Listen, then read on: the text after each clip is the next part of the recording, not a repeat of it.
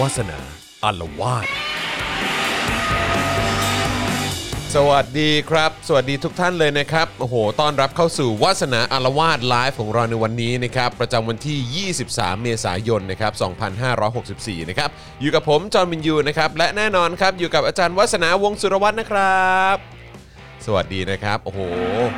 แล้วมาแล้ว เออซาวมาแล้วซาวมาแล้วเออนะครับนะฮะอ่ะโอเคนะครับ แล้วก็วันนี้ดูรายการไลฟ์โดยอาจารย์แบงค์มองบนนั่นเองนะครับหรืออาจารย์แบงค์ ครับ ถอนหายใจ มีความดีเพรสไปเรื่อยๆ ใช่ฮะ ก็จะเป็นอาการแบบ โอ้ยอะไรกันนักหนาอืมนะฮะ อ่านข่าวแต่ละอย่างนะฮะจอมินยูเตรียมข่าวอะไรมา อ่านให้คุณผู้ชมนะครับอ่ะโอเคนะครับวันนี้เอ่อหัวข้อคือจะไม่เข้าก็ไม่ได้ค่ะ คุณคินเดอร์จอยบอกมา นะครับนะฮ ะหลายคนก็สงสัยกำลังเอ่อฮือฮานะฮะกับชื่อเอ่อชื่อตอนของวาสนาละวาตอนใหม่นี้นะครับ วาสนาก็เลยต้องใส่เสื้อฉันบ้ากามของพี่แขกมาโฆ อ่า ษณาด้วยนะฮะ ใช่แล้ว เรา อ่าฮะ ชื่อหัวข้อเราติดเลทมาก ครับผมติด ปิ เรท นม จริงๆ เปิดนมอะไรกันนะคะ จริงจังกันแบบสุดๆเลยนะครับนะหัวหัวข้อหัวข้อของเราในวันนี้เนี่ยมีชื่อว่าเลิกเปิดนมให้แม่ผัวดูด เป็นการทดแทนบุญคุณได้แล้วจ้าโอ้โหเป็นชื่อตอนที่แบบอื้อหือคุณปอแคสซี่ก็บอกเออชื่อไลฟ์นี่มันยังไงนะคะ เออครับผม คุณ มี ชิ มีภาพประกอบด้วยนะคะ ถ้าใครติด มี ตา ภาพ ม ประกอบด้วยเหรอครับ ใน Facebook แล้วก็ในเอ่อในทวิตเตอร์นะะ ครับผม เป็นเป็นเป็นภาพข่าว อ่าอ่าเป็นภาพ เป็น ข่าว รูป นะ ปั้นเป็นรูปปั้น รูปปั้นนะฮะ อ่า โอเค เดี๋ยว เดี๋ยว เดี๋ยว เดี๋ยวเราอาจจะไปลองส่องกันดูได้นะครับ เออ นะฮะ หรือว่าเดี๋ยวอาจอาจจะเอาภาพมาประกอบกันในรายการอีกทีนะครับ เดี๋ยวอาจารย์เดี๋ยวอาจารย์แบงค์หาให้ดูอ่ามาละ นะฮะ โอ้โห อ๋อ เจอละ โอเค เห็นละ เห็นละ เห็นละ เออ นะฮะ เดี๋ยว เออ นะฮะ อันนี้ อันนี้ อันนี้คือที่มาที่ไปของชื่อตอนในวันนี้ ใช่ แต่ว่า ค่ะ รายละเอียดมันเป็นอย่างไรเนี่ย ก็อยากจะรู้เหมือนกันนะ ว่ามันมีจริ เอง อ ๆค่ะ มันเกี่ยวอะไรอะ ม่ใช่ว่าดิฉันคิดมันขึ้นมาค่ะ ครับผมไม่ใช่นะฮะ ก็ได้กระทำการ นี่อาจารย์แบงค์มาแชร์แล้ว อ่ามาแล้วอ่ะเดี๋ยวเดี๋ยวเดี๋ยวเดี๋ยวจะเอาขึ้นจอให้ดูนะครับว่าที่มาที่ไปของตอนนี้มันคืออะไรยังไงเนาะอืมนะครับนะฮะอ่ะนี่ นี่ค่ะ เป็นรูปนี้เป็นรูปนี้ มีจริง ๆ ค่ะ แล้วก็มีมีบางท่านที่ถามเข้ามาแล้วในในโพสต์ใน Facebook นะฮะ ครับ ถามว่า เอ๊ะ อันนั้นมันแม่ผัวเหรอไม่ใช่พ่อผัวอะไรอย่างเงี้ย อันนี้ก็ยืนยันนะคะ ครับ ดิฉัน ผม ได้ไปได้ไปค้นมาแล้วว่า เช็คข้อมูลแล้ว ว่า นะครับ ต้นเรื่องเนี่ยเป็นแม่ผัวจริง ๆ นะคะ อ่า แล้วก็ โอเค จริง ๆ ถ้าเราดูในรูปปั้นนี้เราก็จะอาจจะเห็นแบบว่ามีมีคนนั่งข้างล่างก็เขาก็ใส่เสื้อผ้าเป็นสไตล์เอ่อผู้หญิงจีนสมัยโบราณด้วย แล้วก็แอบเห็นหน้าอกนิดหน่อยแต่ ครับ ก็ ผม อันนี้ก็ไม่เคลียร์นะ อ่า คือ อ่า คือคือผู้ชายก็มีแมนบู ครับผมใช่ครับใช่ครับ บางทีก็นะฮะแบบว่าเอ่ออยู่ดีกินดีเกินไปนิดนึ ง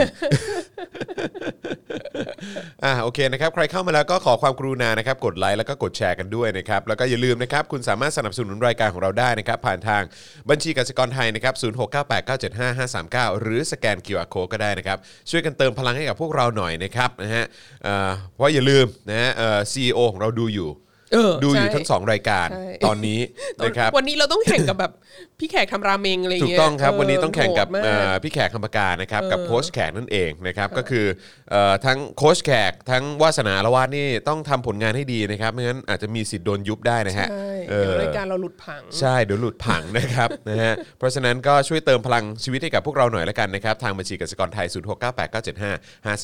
นะครับเอ่อหรือว่าสแกน QR Code ก็ได้นะครับ ใครที่ติดตามอยู่ต่างประเทศนะครับก็สามารถสนับสนุนได้นะครับผ่านทาง PayPal นั่นเองนะครับนี่นะฮะเดี๋ยวอาจารย์แบงค์จะแปะลิงก์ไว้ให้ในช่องคอมเมนต์นะครับนะฮะก็เติมพลังเข้ามาได้ด้วยเหมือนกันนะครับแม้ว่าจะอยู่ต่างแดนนะครับเอ่อใครที่ติดตามทาง YouTube นะครับแล้วก็อยากจะสนับสนุนแบบรายเดือนนะครับก็สนับสนุนได้นะครับผ่านทาง YouTube Membership นั่นเองนะครับกดปุ่มจอยหรือสมัครข้างปุ่ม subscribe ได้เลยนะครับแล้วก็เข้าไปเลือกแพ็กเกจในการสนับสนุนพวกเรานะครับนะฮะแล้วก็อย่าลืมกดกระเอ่อกดกระดิ่งด้วยนะครับหรือว่าสั่นระฆังด้วยละกันนะครับ นะฮะจะได้เตือนทุกๆ ครั้งนะครับที่มีเนี่ยเอ่ออย่างวาสนาอารวาสไลฟ์มาแล้วนะครับหรือว่า Daily Topic เอ่อไลฟ์มาแล้วนะครับก็คุณจะได้ไม่พลาดกันด้วยนะครับทาง Facebook นะครับก็สามารถเอ่อสนับสนุนเราแบบรายเดือนได้ด้วยเช่นเดียวกันนะครับกับ ปุ่ม Become a supporter นั่นเองที่หน้าแรกของเพจของเรานะครับหรือว่าใต้ลิงก์นี้นะใต้ไลฟ์นี้นะครับก็มีปุ่มนะฮะให้คุณสามารถกดปุ่มเป็น supporter ได้ด้วยเหมือนกันนะครับหรือว่าจะเอ่อส่งดาวเข้ามาก็ได้นะครับหรือว่าไปช้อปปิ้งกันที่ Spoke Dark Store นี่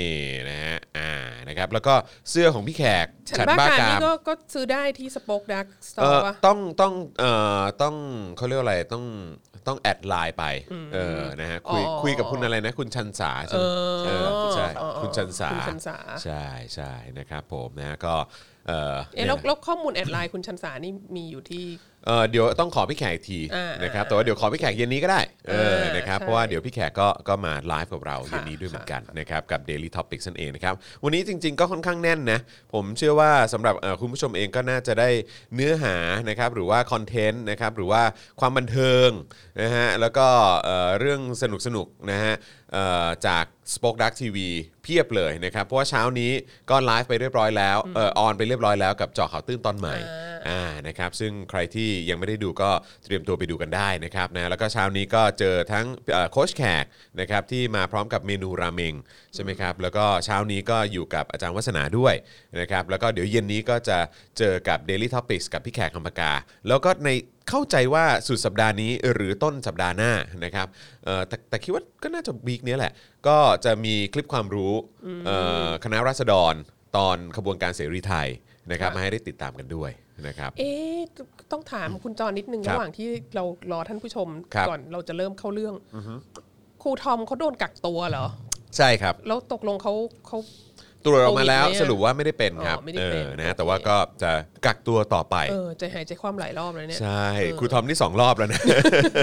ครูทอมนี่สองรอบแล้วนะฮะแล้วก็โอ้ยครูทอมอืมนะฮะแต่ว่าก็ก็นั่นแหละเขาก็ระวังตัวเต็มที่แล้วแหละเออนะครับแต่ว่าก็มาเจออะไรที่แบบอื้อหือมันมันค่าดไม่ถึงเลยเนอะเออนะครับก็ติดก็ติดไปก็ก็ก็ไม่เป็นไรแต่ว่าอันนี้ก็ก็โชคดีนะครับว่าอันนี้อันนี้ไม่ได้ติดแต่ว่าตอนนี้ที่กำลังที่กำลังเป็นห่วงกันมากก็คือนาคอม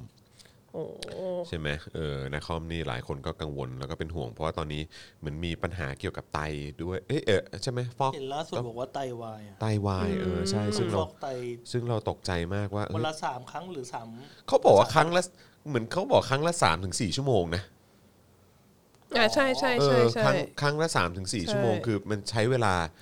เยอะมาก ก็ อะ เรา ต่อ ก็ ครั้งอ่ะ เราก็ดูแลเอ่อญาติ ครับ สนิทใช่ไหม ค ลู รั ก บ พี่ลูกน้องเราที่ที่ที่ต้องฟอกไตอยู่หลายปีเหมือน ครั กับ น เราก็รู้ว่าคือ ถ้าเผื่อว่ามีปัญหาเรื่องไตอ่ะมันก็จะมันก็กระทบกระเทือนกับ ใช่มันเรื่องใหญ่ กับ เนอะ ระบบร่างกายที่เหลือทั้งหมดอะไรเงี้ย ใช่ใช่ เรายิ่ง ใช่ ถ้าจะต้องมาต่อสู้กับไวรัสอะไรเงี้ย อืม มันก็มันมันก็หนักหน่อย คือมัน ค่ะ ต้องรับมือหลายทางอะนะครับนะฮะเพราะฉะนั้นก็ เอ่อนะฮะก็เอิ่มเป็นกำลังใจให้กับครอบครัวนาคอมด้วยเพราะว่าผมรู้จักกับกับลูกสาวนาคอมเอ่อเป็นการส่วนตัวด้วยนะครับ ก็เป็นกำลังใจให้นะครับนะฮะอ่ะโอเคนะครับ แล้วก็ระหว่างนี้นะครับ คุณผู้ชมทยอยเข้ามาแล้วก็อย่าลืมเอ่อกดไลค์แล้วก็กดแชร์กันด้วยนะครับนะฮะอ่าโอเคนะครับเดี๋ยวอีกสักครู่หนึ่งเราจะเข้าเนื้อหากันแล้วนะครับเอ๊ะแล้วช่วงนี้อาจารย์วัฒนาเป็นยังไงเรื่องการเรียนการสอนเป็นยังไงบ้างครับช่วงนี้ ก็กลับไปออนไลน์อีกแล้วคือเทอมเนี้ยสอนสอนวิชาของตัวเองเต็มๆสองวิชานะครับ แล้วก็มีสอนที่สอนครึ่งวิชาอีกวิชาหนึ่งแต่อันนั้นคือสอนก่อนมิดเทอม ครับ ก็แน่นอนออนไลน์ทั้งตลอดทั้งครึ่งมิดเทอมใช่ไหมฮะทีนี้พอหลังมิดเทอมก็จะแบบเออเขาอนุญาตให้กลับไปที่มหาลัยได้แล้วอะไรคเงี้รั ย บ ก็ ครับ ถามก็ปรากฏว่ามีวิชาหนึ่งที่ที่นิสิต ทั้งทั้งชั้นเรียนเนี่ย ครับ อยากจะกลับมาเรียนในในในชั้นเรียนก็เลยกลับไปเลคเชอร์ในในชั้นเรียนได้หนึ่งครั้ง อ๋อเหรอฮะ พอกลับไปเลคเชอร์ได้หนึ่งครั้งก็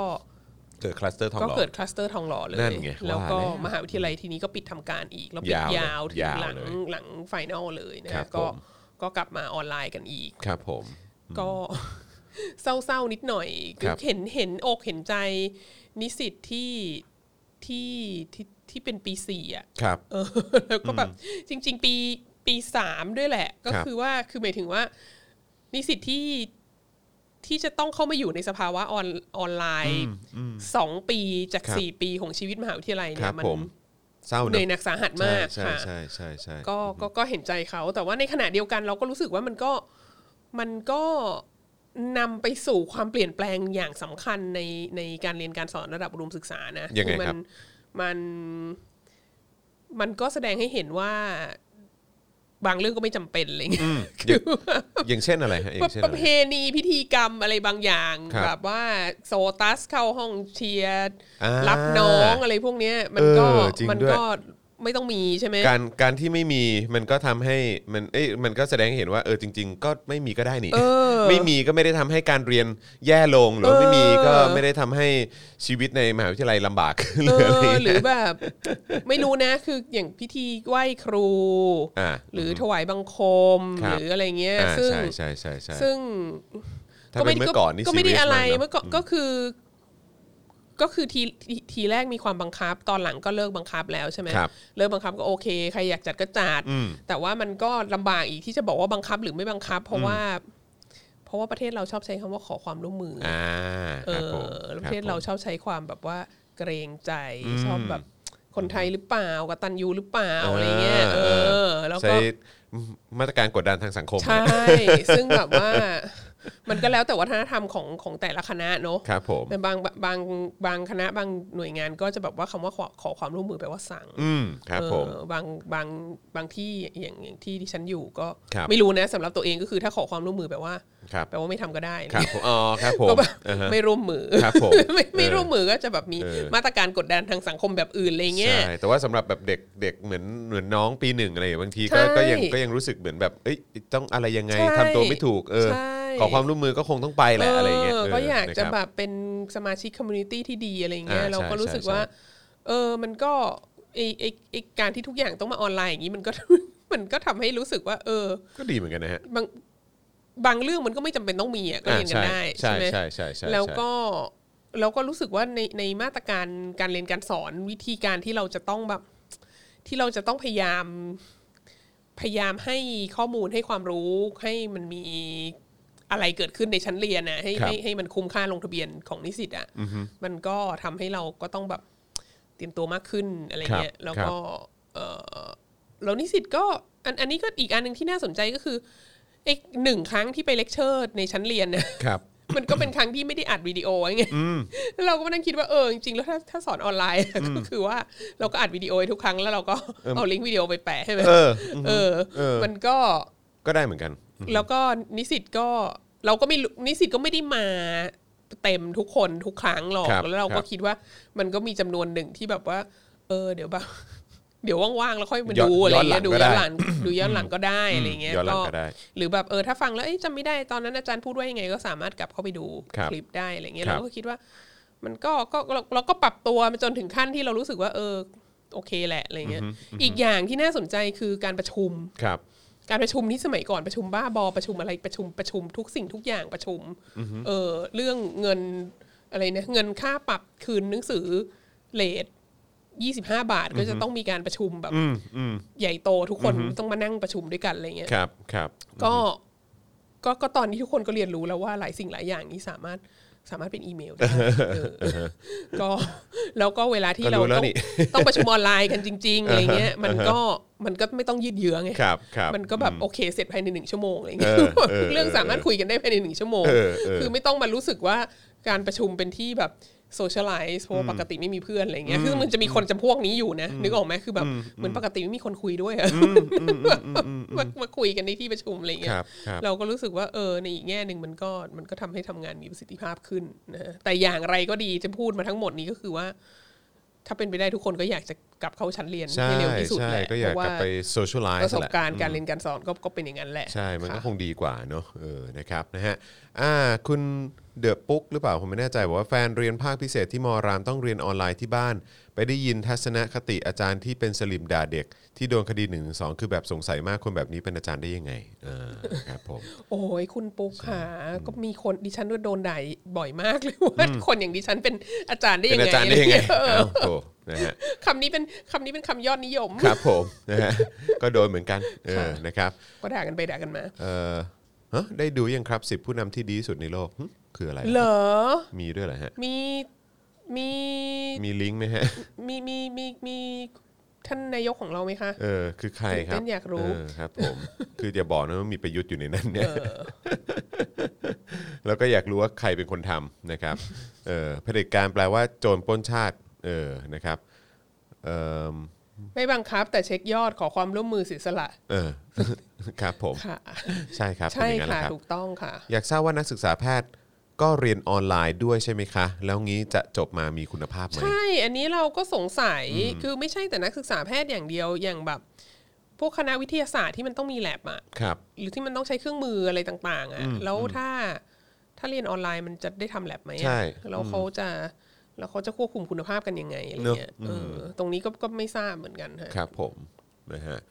อ่ะเดี๋ยวอีกสักครู่หนึ่งนะครับเราจะเริ่มเข้าเนื้อหากันแล้วนะครับนะฮะเอ่อย้ำอีกครั้งนะครับคุณผู้ชมนะครับอย่าลืมเอ่อสนับสนุนพวกเราด้วยการกดไลค์กดแชร์ก่อนก็ได้นะครับแล้วก็เติมพลังให้กับพวกเราก่อนเข้ารายการก็ได้นะฮะก่อนเข้าเนื้อหาก็ได้นะครับทางบัญชีกสิกรไทย 0698 975 539 หรือสแกน QR Code ก็ได้นะครับอย่างที่บอกไปนะครับว่าโอ้โหถ้าผลงานไม่ดีนี่เสี่ยงโดนซีโอ CEO เราสั่งยุบนะฮะ รายการนะฮะวันนี้ต้อง เอ่อทำผลงานดีๆหน่อยนะฮะเออเพราะว่าตอนนี้ก็ไลฟ์พร้อมกับโค้ชแขกด้วย เออ โอ้โห นะครับยังไงก็เอ่อฝากคุณผู้ชมนะฮะสนับสนุนพวกเราด้วยนะครับนะฮะคุณปุ๊กบอกว่าประเทศเอ่อประเทศทิปทิปๆก็เข้าแลบแบบทิปทิปๆไปครับ อ่านี่ไงคุณสถาปนาบอกว่าใช่ครับอาจารย์ผมสายวิทย์ไม่ได้ทำแลบตั้งแต่ปีที่แล้ว ว้าย เทอมนี้ก็เลยดรอปไว้เลย โอ้ ใช่ ตาย คิด แล้ว ว่าถ้าเป็นไปได้ควรจะ โอ้โห ตายแล้ว นี่คือ ค่ะ ตั้งแต่ปีที่แล้วคือยังไม่ได้อื้อหือตายแล้ว คืออคือจ หนักจริ ริ ง ง ๆ ถ้าเผื่อว่าถ้าวิชาพวกนี้อ่ะที่ ครับ มันต้องแบบเนี่ยเมื่อเมื่อสักครู่มีคุณผู้ชมคอมเมนต์มาว่าผ่าผ่าตัดทิปใช่ไหม คือถ้าถ้ามันต้องแบบมันต้องฝึกหัดมันต้องทำอะไรที่มันต้องใช้แลบที่มันต้องใช้การปฏิบัติการจริงอ่ะ ครับค เอ รับ อมันถ้าถามเราเราว่าเป็นเราเราก็ดรอปอ่ะเพราะว่า ใช่ เพราะว่าเรียนออนไลน์มันก็ไม่ได้จริง ใช่ใช่ใช่ ค่ะ ถูกต้องเอ่อคุณชินทิพย์บอกว่าคณะวิทย์ทำแลบออนไลน์ให้ TA ทำแลบให้ดู แล้ววิเคราะห์ผลส่งอ๋อ ๆอ่าคุณโทนี่โทนี่บอกว่านักศึกษาแพทย์ปีสี่ยังขึ้นไปเรียนได้อยู่ครับ แต่ลดงานบน วอร์ดลงหน่อย ปีหกได้ขึ้นอยู่ครับ แต่อาจจะไม่ให้เจอคนไข้โควิดลดความเสี่ยง อ๋อ ค่ะ เออ ดีก็ค่ะต้องก็ต้องปรับกันไปก็ เออ ก็ถือว่า ใช่ ยังโชคดีนะได้เหมือนแบบ ใช่ไหมฮะ คือได้ได้เหมือน คือเขาก็ต้องรักษาคุณภาพเขาไหม ใช่ก็คือ จริ ยัง ๆะ ยังได้เหมือนแบบยังได้ได้ทำอะไรที่มันเป็นอารมณ์แบบภาคปฏิบัติอะ ใช่ เอ ใช่ อ นะฮะ ค่ ก็ยัง ก็ ก็ถือว่า เออ ก็ ก็ยังดีอยู่หน่อยนะครับผม นะฮะ อ่ะ โอเคนะครับ โอเค งั้นเดี๋ยวเรา ล้านกว่าแล้ว เนอะเข้า ใช่ เข้าเนื้อหากันเลยดีกว่าเนอะ ช้มากเดี๋ยวเขาจะอไปอ กินราเมงกันหมด ใช่ครับผม นะอ่ะโอเคครับ ก็ต้อนรับทุกท่านเข้าสู่วาสนาละวาดอีกครั้งหนึ่งนะครับนะฮะแล้วก็วันนี้เอ่อชื่อตอนของเราก็อย่างที่บอกไปโอ้โห ดูดูแซบแล้วก็ดูน่าสนใจมากนะครับ เลิกเปิดนมให้แม่ผัวดูด เป็นการทดแทนบุญคุณได้แล้วจ้า มันอะไรยังไง นะครับ ให้อาจารย์วาสนาเล่าให้เราฟังดีกว่านะครับ ว่าวันนี้ที่จะอารวาสเนี่ยอารวาสประเด็นไหนครับเนี่ย คือมันเป็นข่าว ครับ นะฮะอยู่ใน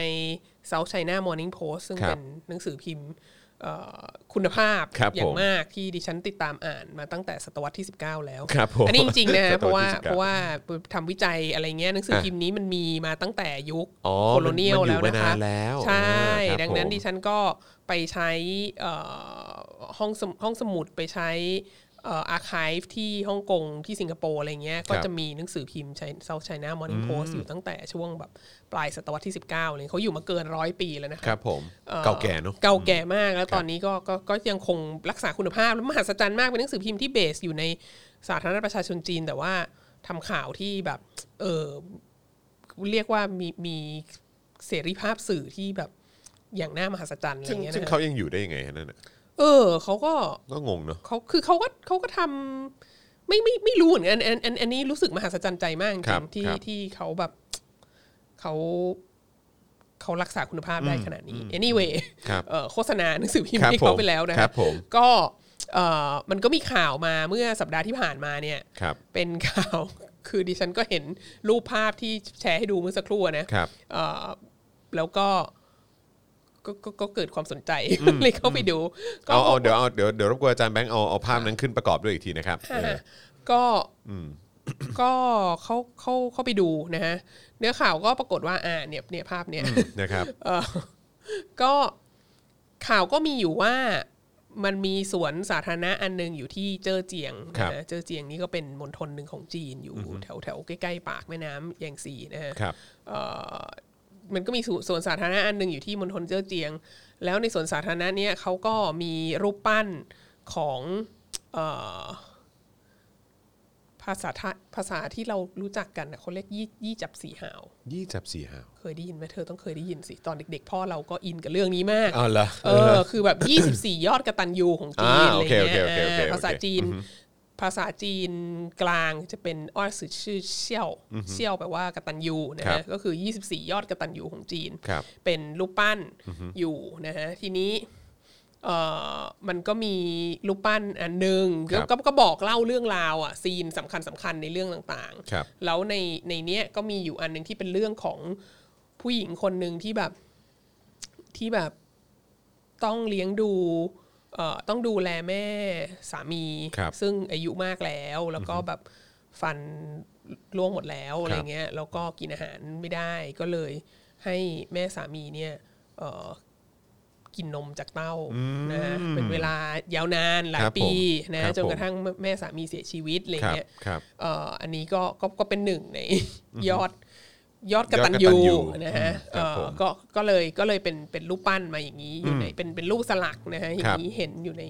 อยู่ในสวนสาธารณะนี้ที ค นี้ รับผม มันก็เกิดเหตุก็คือว่าก็มีคนที่เขาไปไปเที่ยวนะฮะซึ่งก็คเป็รั น บ คนจีนแหละช่วงเนี้ยเพราะมันโควิดปิดประ เขา เทศ ก็ ใช่ไห ไป ม ไหนไม่ได้เนอะ เขาก็ไปเที่ยวกับพาลูกหลานไปเดินสวนสาธารณะ ครับ แล้วก็เจอรูปปั้นอันนี้แล้วก็รู้สึกว่ามันไม่เหมาะสม เออ แล้วก็ไปโวยวายกัอ่าบฮะ เอ่อกับที่เจ้าหน้าที่ของสว ที่ น ดู สา แล ธาร พื้ ณะ นที่ เอออ ม บอกว่าให้ ครับ เอาอันนี้ ผม ออกไปมันไม่เหมาะสมจะบ้าแล้วแบบอยู่ดีๆ มี เอามาไว้ตรงนี้ได้ยังไง มีเด็กสาวให้ อ่าฮะ ให้หญิงชราดูดนม ครับ อะไรเงี้ ผ ย ม แล้วมันกราฟิกมากอย่า ครับงเงี้ ผ ย ม แล้วแบบ มันอุจาดอะไร เอ นะ อไม่รู้จะอธิบายให้ลูกฟังยังไง ครับอะไรเงี้ย ครับ แล้ว อ่าฮะ ไอ้เจ้าหน้าที่เจ้าหน้าที่สวนสาธารณะก็เถียงนะก็บอกว่าแบบอะไรเนี่ยนี่แบบคนรุ่นใหม่นี่ไม่รู้จักแบบยี่จับสีหาวหรือไงไม่รู้จักยอดกระตันยู ไม่รู้เรื่องนี้ เอ ได้อย่าง อ ไร ไม่รู้เรื่องนี้ได้ยังไง แล้วแบบเรื่องความกตัญญูเนี่ยมันก็เป็นแบบคุณธรรมพื้นฐานที่สำคัญที่สุดของอารยธรรมจีนอะไรเงี้ยแล้วถ้าเราไม่สามารถจะแบบนำเสนอแบบเรื่องนี้ได้อะซึ่ง ครับ มันเป็นวรรณกรรมเขาเรียกอะไร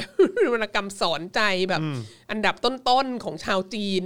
มันยาวนานแล้วอ่ะแล้ว ครับ แล้วเราจะเหลืออะไรอีกในอารยธรรมจีนของเรา มันเป็นเรื่องจำเป็นมากที่เราต้องแบบมีรูปลูกสะใภ้ให้แม่ผัวดูดนม ครับผม เอ่ออยู่กลางสวนสาธารณะนี้นะ ไว้เตือนใจ เพื่อ อ่ะใช่เพื่อไว้ ไว้เตื เตื อ อน น ใจ ใจของเรา เ แล้วอันเนี้ยก็ว่าไม่ได้จริงๆนะคุณจร เพราะว่าขนาดเราอะผู้ซึ่งแบบเป็นเจเนอเรชันที่สี่ของลูกหลานชาวจีนพ้นทะเล ครับ แล้วก็มีแม่เป็นฝรั่งแล้วด้วยเนี่ย ครั นะ บ ก็เราก็ยังได้รับอิทธิพลจากอียี่จับสีหาวนี้เลยนะ ที่มันมีอะไรนะ เรื่องที่บิดาชอบพูดถึงมากที่สุดคือไอ้ที่แบบที่ขโมยส้มกลับไปให้มันดากินอ่ะ อ่า เอออชื่ออะไรนะลกเจ๊กหรืออะไรที่แบบว่าไปได้ติดตามพ่อไปกินไปกินเลี้ยงที่บ้านข้าบดี แล้วก็แบบเขาก็เอาส้มหมกมาเลี้ยง ครับ แล้วก็เลยเอาส้มสองลูก ซ่อนเข้าไปในแขนเสื้อ แล้ว ค แบ รั บบ เจ้าของบ้านเขาเห็นแล้วก็บอกอะไรวะมาเป็นแขกเล่งจะขโมยของอีกก็เลยบอกว่าอ๋อแม่เนี่ยชอบกินส้มมันนี้มาก ก็เลยจะเอากลับไปให้แม่อะไรเงี้ยก็เลยได้รับการชื่นชมว่าแบบ กตัญญู ยอดกระตันยูอะไรเงี้ย ซึ่งเราก็ฟังแต่เด็ก ๆ แล้วเราก็รู้สึกว่า เอ้ยจริง ๆ แล้วความกระตันยูกับการขโมยของนี่มันก็คนละเรื่องกัน เออเข้าใจเข้าใจ ไม่ถึงแบบ เออ แต่ว่าก็ก็จะมีเรื่องนี้ใช่ไหมที่ที่เราก็จำได้ ค ว่า รับผม ว่าพ่อเราก็เล่าให้ฟังอะไร ครับ เงี้ย เขาเน้นย้ำเรื่องความกตัญญู ใช่ ะ เน้นย้ำเรื่องความกตัญญูมาก แต่ว่า แต่ว่า ว่าววันนี้เมื่อเมื่อเช้าตื่นมา ครับ ก็เลยไปนั่งอ่าน ทั้ง 24 เรื่องเลยแล้วก็พบว่า โอ้โห มันซิกกว่าที่เราคิดไว้เยอะ ทำไม จริงเหรอ คือ นี่ anyway คือเจอเจอดูดนมละหนึ่ง โอ้โหมีหนักกว่าดูด แล้ว นม ก็ เยอะ มี มาก ขโมยของอ่ะ ใช่ เพื่อความกตัญญู ใช่ อ่ะ แต่มีหนักกว่านั้นเย ก อะมากแต่ว่าแต่ว่าเดี๋ยวเดี๋ยวเดี๋ยวสรุปให้ให้ทราบตอนจบของเรื่อง โอเค ที่สวนสาธารณะนั้นก่อน โอเค เดี๋ยวเดี๋ยวท่านผู้ชมจะสงสัย ครับ นะฮะ ผม ก็คือว่าก็เลยเจ้าหน้าที่สวนสาธารณะก็แบบว่ามาเทศนาใหญ่เลยว่าแบบอีคนรุ่นใหม่พวกนี้ไม่รู้เรื่อง ครับ ต่าง ผมๆนานาปรากฏว่าคุณคนนั้นน่ะเขาก็ถ่ายรูปถ่ายรูปเมื่อกี้เนี่ยแหละ ครับ แล้วเขาก็ไปลงในโซเชียลมีเดีย อ้าวเหรอฮะอืม ไปลงบอกว่า นี่มันนี่มันใช่เหรอยุคนี้คือมันมันไม่ค่อยเวิร์กนะมีสวนสาธารณะอย่างนี้อะไรเงี้ยแล้วนี่คือนี่คือคนจีนไปเจอกันเองนะ ไม่ใช่ว่าแบบชาวต่างชาติมาไม่รู้เรื่องแล้วก็ ครับ ถ่ายไป ผม ลงนะเออ แล้วก็ก็ปรากฏว่าในในอินเทอร์เน็ตนะฮะก็มีคนจีนด้วยกันเองเนี่ยแหละมาแบบแบบ เฮ้ยพอได้แล้วมันแย่มากเลย คือมันดูไม่ดีอย่างหนักมากเราแบบ เราไม่ต้องเอาตามทุกอย่างที่แบบอยู่ในวรรณคดีปรำปราพวกนี้ก็ได้อะไรอย่างเงี้ ค ย รับผม แบบเราก็เอามาแต่ที่มันดีๆอะไรอย่างเงี้ย ครับ แบบ ครับ อันนี้มัน อันนี้คือหมายความว่าคนในคนในโลกออนไลน์เขาว่ากั ใช่ เขา ในโลก คุ อย อน กั ไลน์ของคนจีนเนี่ย ครับ เขาก็แบบเขาก็เขาก็ไม่เห็นด้วย คือทุกคนก็มีความเห็นว่ารูปปั้นเนี้ยมันอุจาดอะไรเงี้ยคือแบบมันไม่ควรจะอ ไม่ ยู่ เห ใน มาะสม มันไม่ควรจะอยู่ในสวนสาธารณะ ครับ อ ครับ ถ้าจะไปอยู่ในพิพิธภัณฑ์หรืออะไรแล้วมีคำอธิบายอะไรยาวๆ ก็เป็นเรื่องหนึ่งใช่ไหมแต่ว่าการที่เป็นตั้งอยู่เฉยๆอย่างนี้แล้วไม่มีการอธิบายอะไรเลย ประหง่าน อย่เย มากเอ เอ อ อ คือคุณจรคิดดูถ้าคุณจรพาลูกไปเดินเล่นเนี่ยแล้วก็แบบว่า มันต้องมีการถามแน่ ใช่ใช่ใช่ใช่ใช่ ไรอันก็จะ ใช่ แบบนี่คืออะไร ใช่ใช่ใช่มี เออ ความเป็นไปได้สูงอะมีความเป็นไปได้สูง ก็เลยท้ายที่สุดเขาก็เลยยกรูปปั้นนั้นไปเก็บอะไรอย่างนี้เออ มันก็น่าสนใจว่า เออเขาก็แบบสังคมจีนในภาพรวมอ่ะเขาก็เขาก็มีความเห็นตรงกันน่ะ ครับ แล้วก็ท้ายที่สุดก็คือก็คือรัฐบาล เหมือนรัฐบาลของมณฑลนั้นน่ะ ครับ ก็ยื่นมือแทรกแซงเข้ามา แล้วก็สั่งให้ไอ้สวนสาธารณะเนี่ยเอารูปปั้นเนี่ยไปเก็บ เอาสรุปว่าก็คือให้เอาออก ใช่ให้เอาออก เพราะว่ามัน โอ้โห เพราะว่ามันอุจา อ่า ระร มันดู เงี้ย ไม่ดี เพราะว่าเพราะว่ามันมันได้รับกระแส คัดค้าน ต่อต้าน เยอะมาก นี่ เออ ครับผม ก็ทีนี้ทีนี้จากไอจากจากข่าวจากข่าวนั้นนะนะฮะ ครับ มันก็ก็ก็เขาก็มีการพูดถึงต่อไปว่าแบบเออจริง ๆ แล้วประประเด็นเรื่องเรื่องความกตัญญูหรือนิทานที่เล่าที่เล่าเตือนใจเรื่องความกตัญญูโดยเฉพาะไอ้เรื่องยี่ยี่จับสีหาวเนี่ย ครับ มันก็เป็นเรื่องที่ถูกวิพากษ์วิจารณ์มา มาสักพักหนึ่งแล้วนะ แล้วครัมัน บ ก็มีแบบ มันก็มีตัวอย่างของเรื่องที่มันแบบ ที่มันเวอร์มากอะที่มันจริง ๆ ไม่ควรจะเป็นตัวอย่างที่ดีด้วยซ้ำอะไรเงี้ย ก็เอ่ออย่างจริง ๆ อย่างเรื่องให้แม่ผัวดูดนมเนี่ยเอ่อเราก็ยังบอกได้ว่า เออ ถ้าถ้ามันเป็นจริงๆอะนะ ครับ มันก็อาจจะเป็นแบบ มันมันก็เป็นการดูแล ผู้สูงอายุหรืออะไรเงี้ยคืออคืออย่างสุดความสามารถที่ที่ ครับจะทำได้ ลูกสะใภ้จะทำได้อะไรเงี้ยอาจจะแบบอาจจะนึกไม่ออกไม่มีวิธีการอย่างอื่นแล้วอะไรเงี้ยแล้วเรา ครับ ก็มันเราก็มีวิเราก็มีวัฒนธรรมแม่นมอะไรอย่างงี้ใช่ไหมก็คืออใครมีนมก็ก็ก็ให้เด็กกินไปก่อนอะไรเงี้ยมันก็มันก็ยังอาจจะแบบโอเคอ่ะคือคือหมายถึงว่ามันก็ยังพออธิบายในมุมของความของความกระตันยูได้หรือเปล่าก็ไม่รู้นะอันนี้ ครับ อันนี้แล้วแต่จะแล้วแต่จะว่ากันนะฮะเอ่อแต่ว่า แต่ว่ามันก็มีเรื่องอื่นที่มันโหดมากกว่านั้นอีก ตัวอย่างที่ที่ก็อยู่ในเนื้อข่าวเลยที่เขาไปตามอ่านมาเมื่อเช้า ก็ก็ใช่จริง ๆ ก็คือว่ามีเรื่องของคนคนหนึ่งที่แบบอันนี้ตั้งตั้งแต่สมัยราชวงศ์ฮั่นนะคือคือก่อนคริสตกาลนะครับ ที่แบบว่าเอ่อยากจนมาก แล้วก็แบบแร้นแค้นอดอยาก แล้วก็มีแบบมีแม่ที่แบบเท่าชราแล้วก็สุขภาพไม่ค่อยดี ครับ แล้วก็ในความอดอยากไม่มีอะไรจะกินเนี่ยเอ่อคนเท่าชราสุขภาพไม่ดีก็อาจจะแบบอาจจะเป็นอันตรายมากกว่าสิจะเสียชีวิตก่อนอะไรเงี้ย ก็เลยเขาก็เลยไม่มีอะไรให้แม่กินจริง ๆ แล้วทำยังไงดีเขาก็เลยตัดสินใจฆ่าลูกชายคนเดียวของเขาเพื่อเอาเนื้อลูกชายให้แม่กิน เออฮะ แล้วเขาก็บอกภรรยาว่า เราสามารถทำลูกใหม่ได้ แต่เราทำแม่ใหม่ไม่ได้ แล้วก็ฆ่าจริงๆพอฆ่าเสร็จเอาเนื้อลูกให้แม่กินเสร็จแล้วก็โครงลูกที่เหลือก็จะเอาไปฝังก็ขุดดินกำลังจะฝังลูก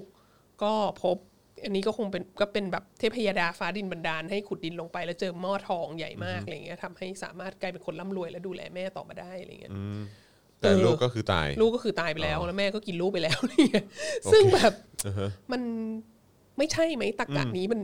มีปัญหามากอะไรอย่างเงี้ยเออ อันเนี้ยก็เป็นเป็นอันที่แบบก็โดนวิพากษ์วิจารณ์ ครับ เยอะอะไรเงี้ยแล้วก็มีเรื่องอื่น ๆ อีกอย่างเช่นอีกอันหนึงก็คือว่า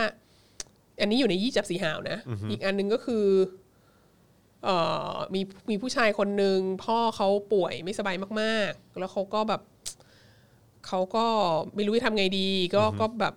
หมอที่ดูแลอะไรเงี้ย ครับหมอที่ดูแลก็พูดขึ้นมาว่า เนี่ย ถ้าเผื่อว่า อุจจาระของคนไข้เนี่ย ขมอะ่ะก็แสดงว่าใกล้จะหายแล้ว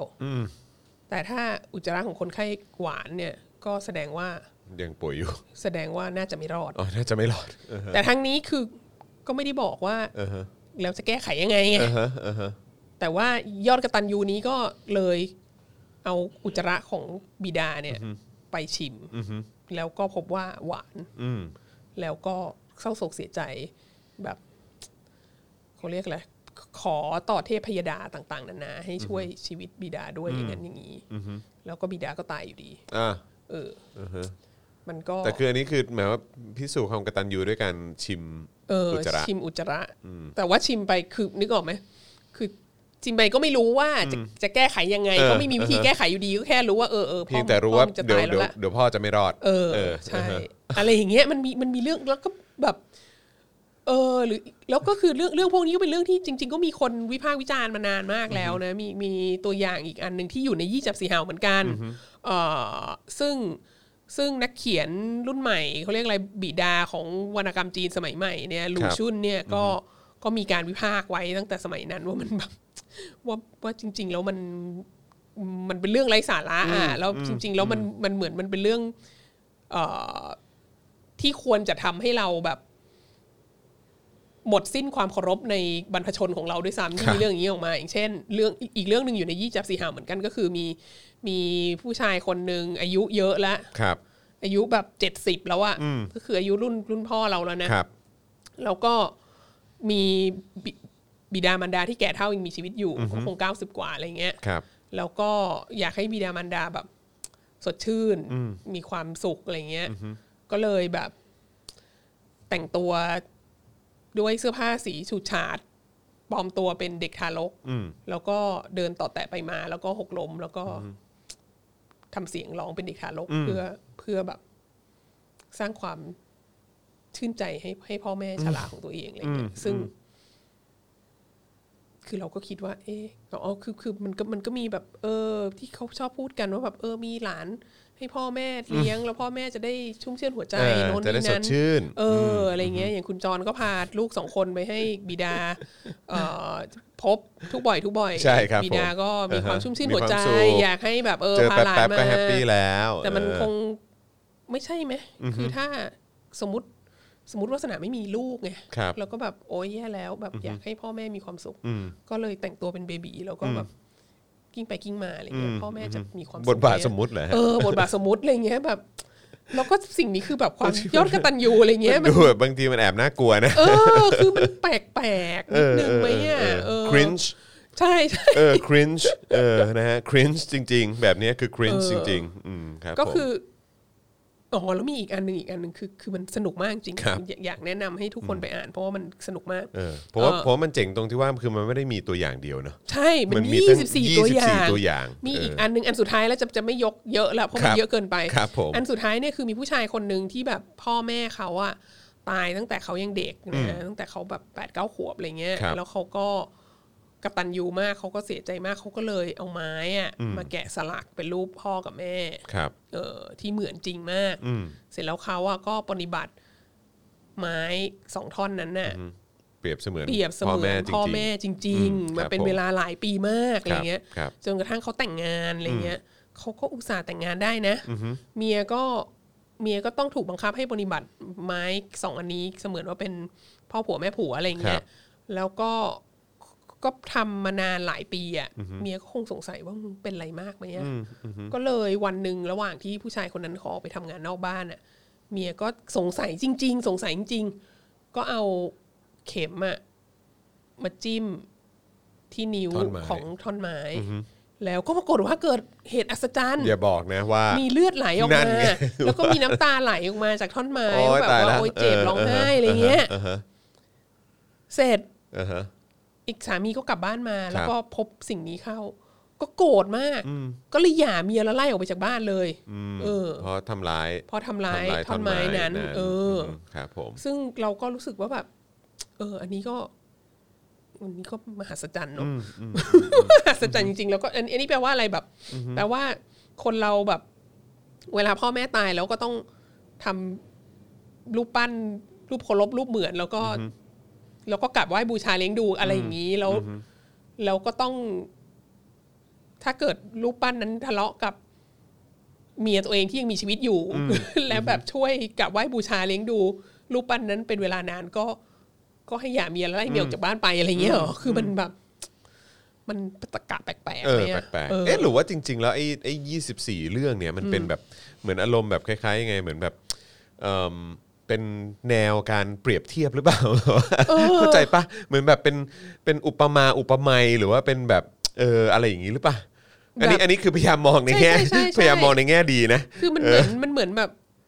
อย่างเวสสันดรชาดกอะไรอย่างนี้ป่ะ อ่าอ่าอ่า แบบว่า เออเออ พระโพธิสัตว์ก็ต้องบำเพ็ญเพียรให้มันเวอร์ เออ ให้มันเวอร์อะไรเงี้ย แต่อันนี้ก็คืออันนี้เป็นแบบเวสสันดรก็ยังคือคือพระเจ้าสิบชาติเนี่ยมันก็คือแต่ละชาติก็มี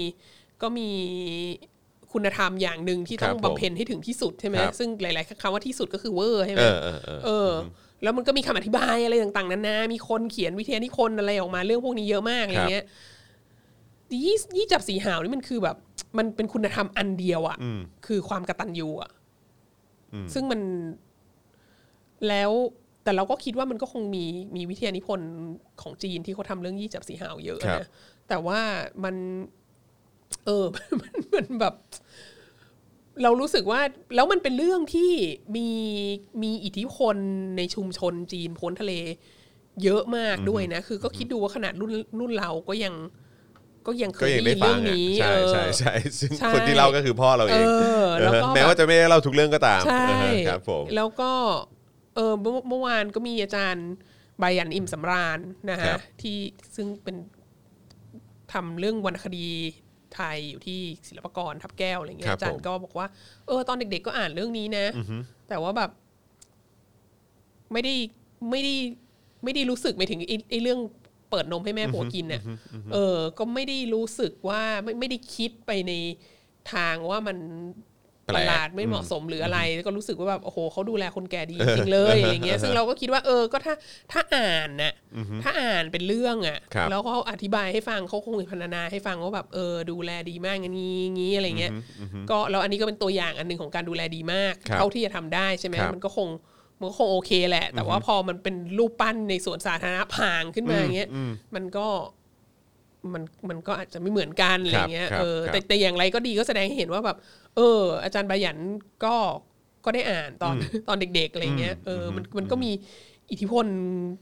อิทธิพลต่อลูกหลานจีนพ้นทะเล ครั ไม่ บ รู้กี่เจเนอเรชันมาแล้วและในประเทศจีนก็ ก็ ยั ยัง ง แบบ ถึงเขาเนอะ เออ ครั ใช่ บ แล้ว ผม จริง ๆ พูดถึงเอ่อพูดถึงเรื่องเนี้ยตัวเองเคยไปทำวิจัยที่ที่อุดรธานี ครับ นะคะ ไปดูพิพิธภัณฑ์เขามีพิพิธภัณฑ์ชื่อพิพิธภัณฑ์ของจื่ออนะฮะมันเป็นพิพิธภัณฑ์ อยู่ที่อุดรเหรอครับ ยู่ที่อุดรมันอยู่เป็นพิพิธภัณฑ์ที่เชื่อมกับศาลเจ้าปู่ย่า ครับ ซึ่งเป็นศาลเจ้าแบบศาลเจ้าใหญ่ที่สุดในเมืองอุดรอะไรเงี้ยแล้วก็เป็นศาลเจ้าของของนั่นแหละคนจีนพ้นทะเลอะไรเงี้ย ครับ แล้วเขาก็มีสวนที่อยู่รอบๆเอ่อพิพิธภัณฑ์ของจื่อเนี่ย ครับ แล้วเขาก็มีเขาเรียกอะไรบารีลีฟอะภาพสลักนูนต่ำอะของยี่จับสีหาวนี่เหมือนกัน อ๋อเหรอฮะ เออ อยู่ที่ อุดร อ นะ ยู่ที่อุดรใช่แต่ว่า แต่ว่าแต่ว่าไม่ใช่ยี่สี่เรื่องนี้ใช่ไหม ยี่สิบสี่เรื่องนี้แหละ 24เรื่องเลยเหรอ ใช่ยี่สิบสี่เรื่องนี้เลย โอ้โหเอาละ แต่ทีนี้ที่อุดรน่ะมันเป็นภาพสลักนูนต่ำซึ่ ครั ง บ แต่ละภาพมันก็จะมีรายละเอียดเยอะมัน ครั ก็ บ จะเป็นฉากอะไรเงี้ยใหญ่ยาวยาวประมาณสักแบบเมตรครึ่งหรืออสองเมตร แล้วสูงเมตรหนึ่งอะไรเงี้ยเป็ คน รับ เป็นหินสลักใช่ไหมแล้วดังนั้นมันก็จะมีรายละเอียดของภาพเยอะ ครับ อะไรเงี้ย ครับ ซึ่งก็ ก็คือมีครบทั้งหมดเนาะ มีครบทั้งหมด แล้วก็มีก็มีเรื่องนี้เหมือนกัน ครับ แต่ว่านึกออกไหมพอมันเป็นภาพสลักนูนต่ำแล้วมันมันอยู่ในสวน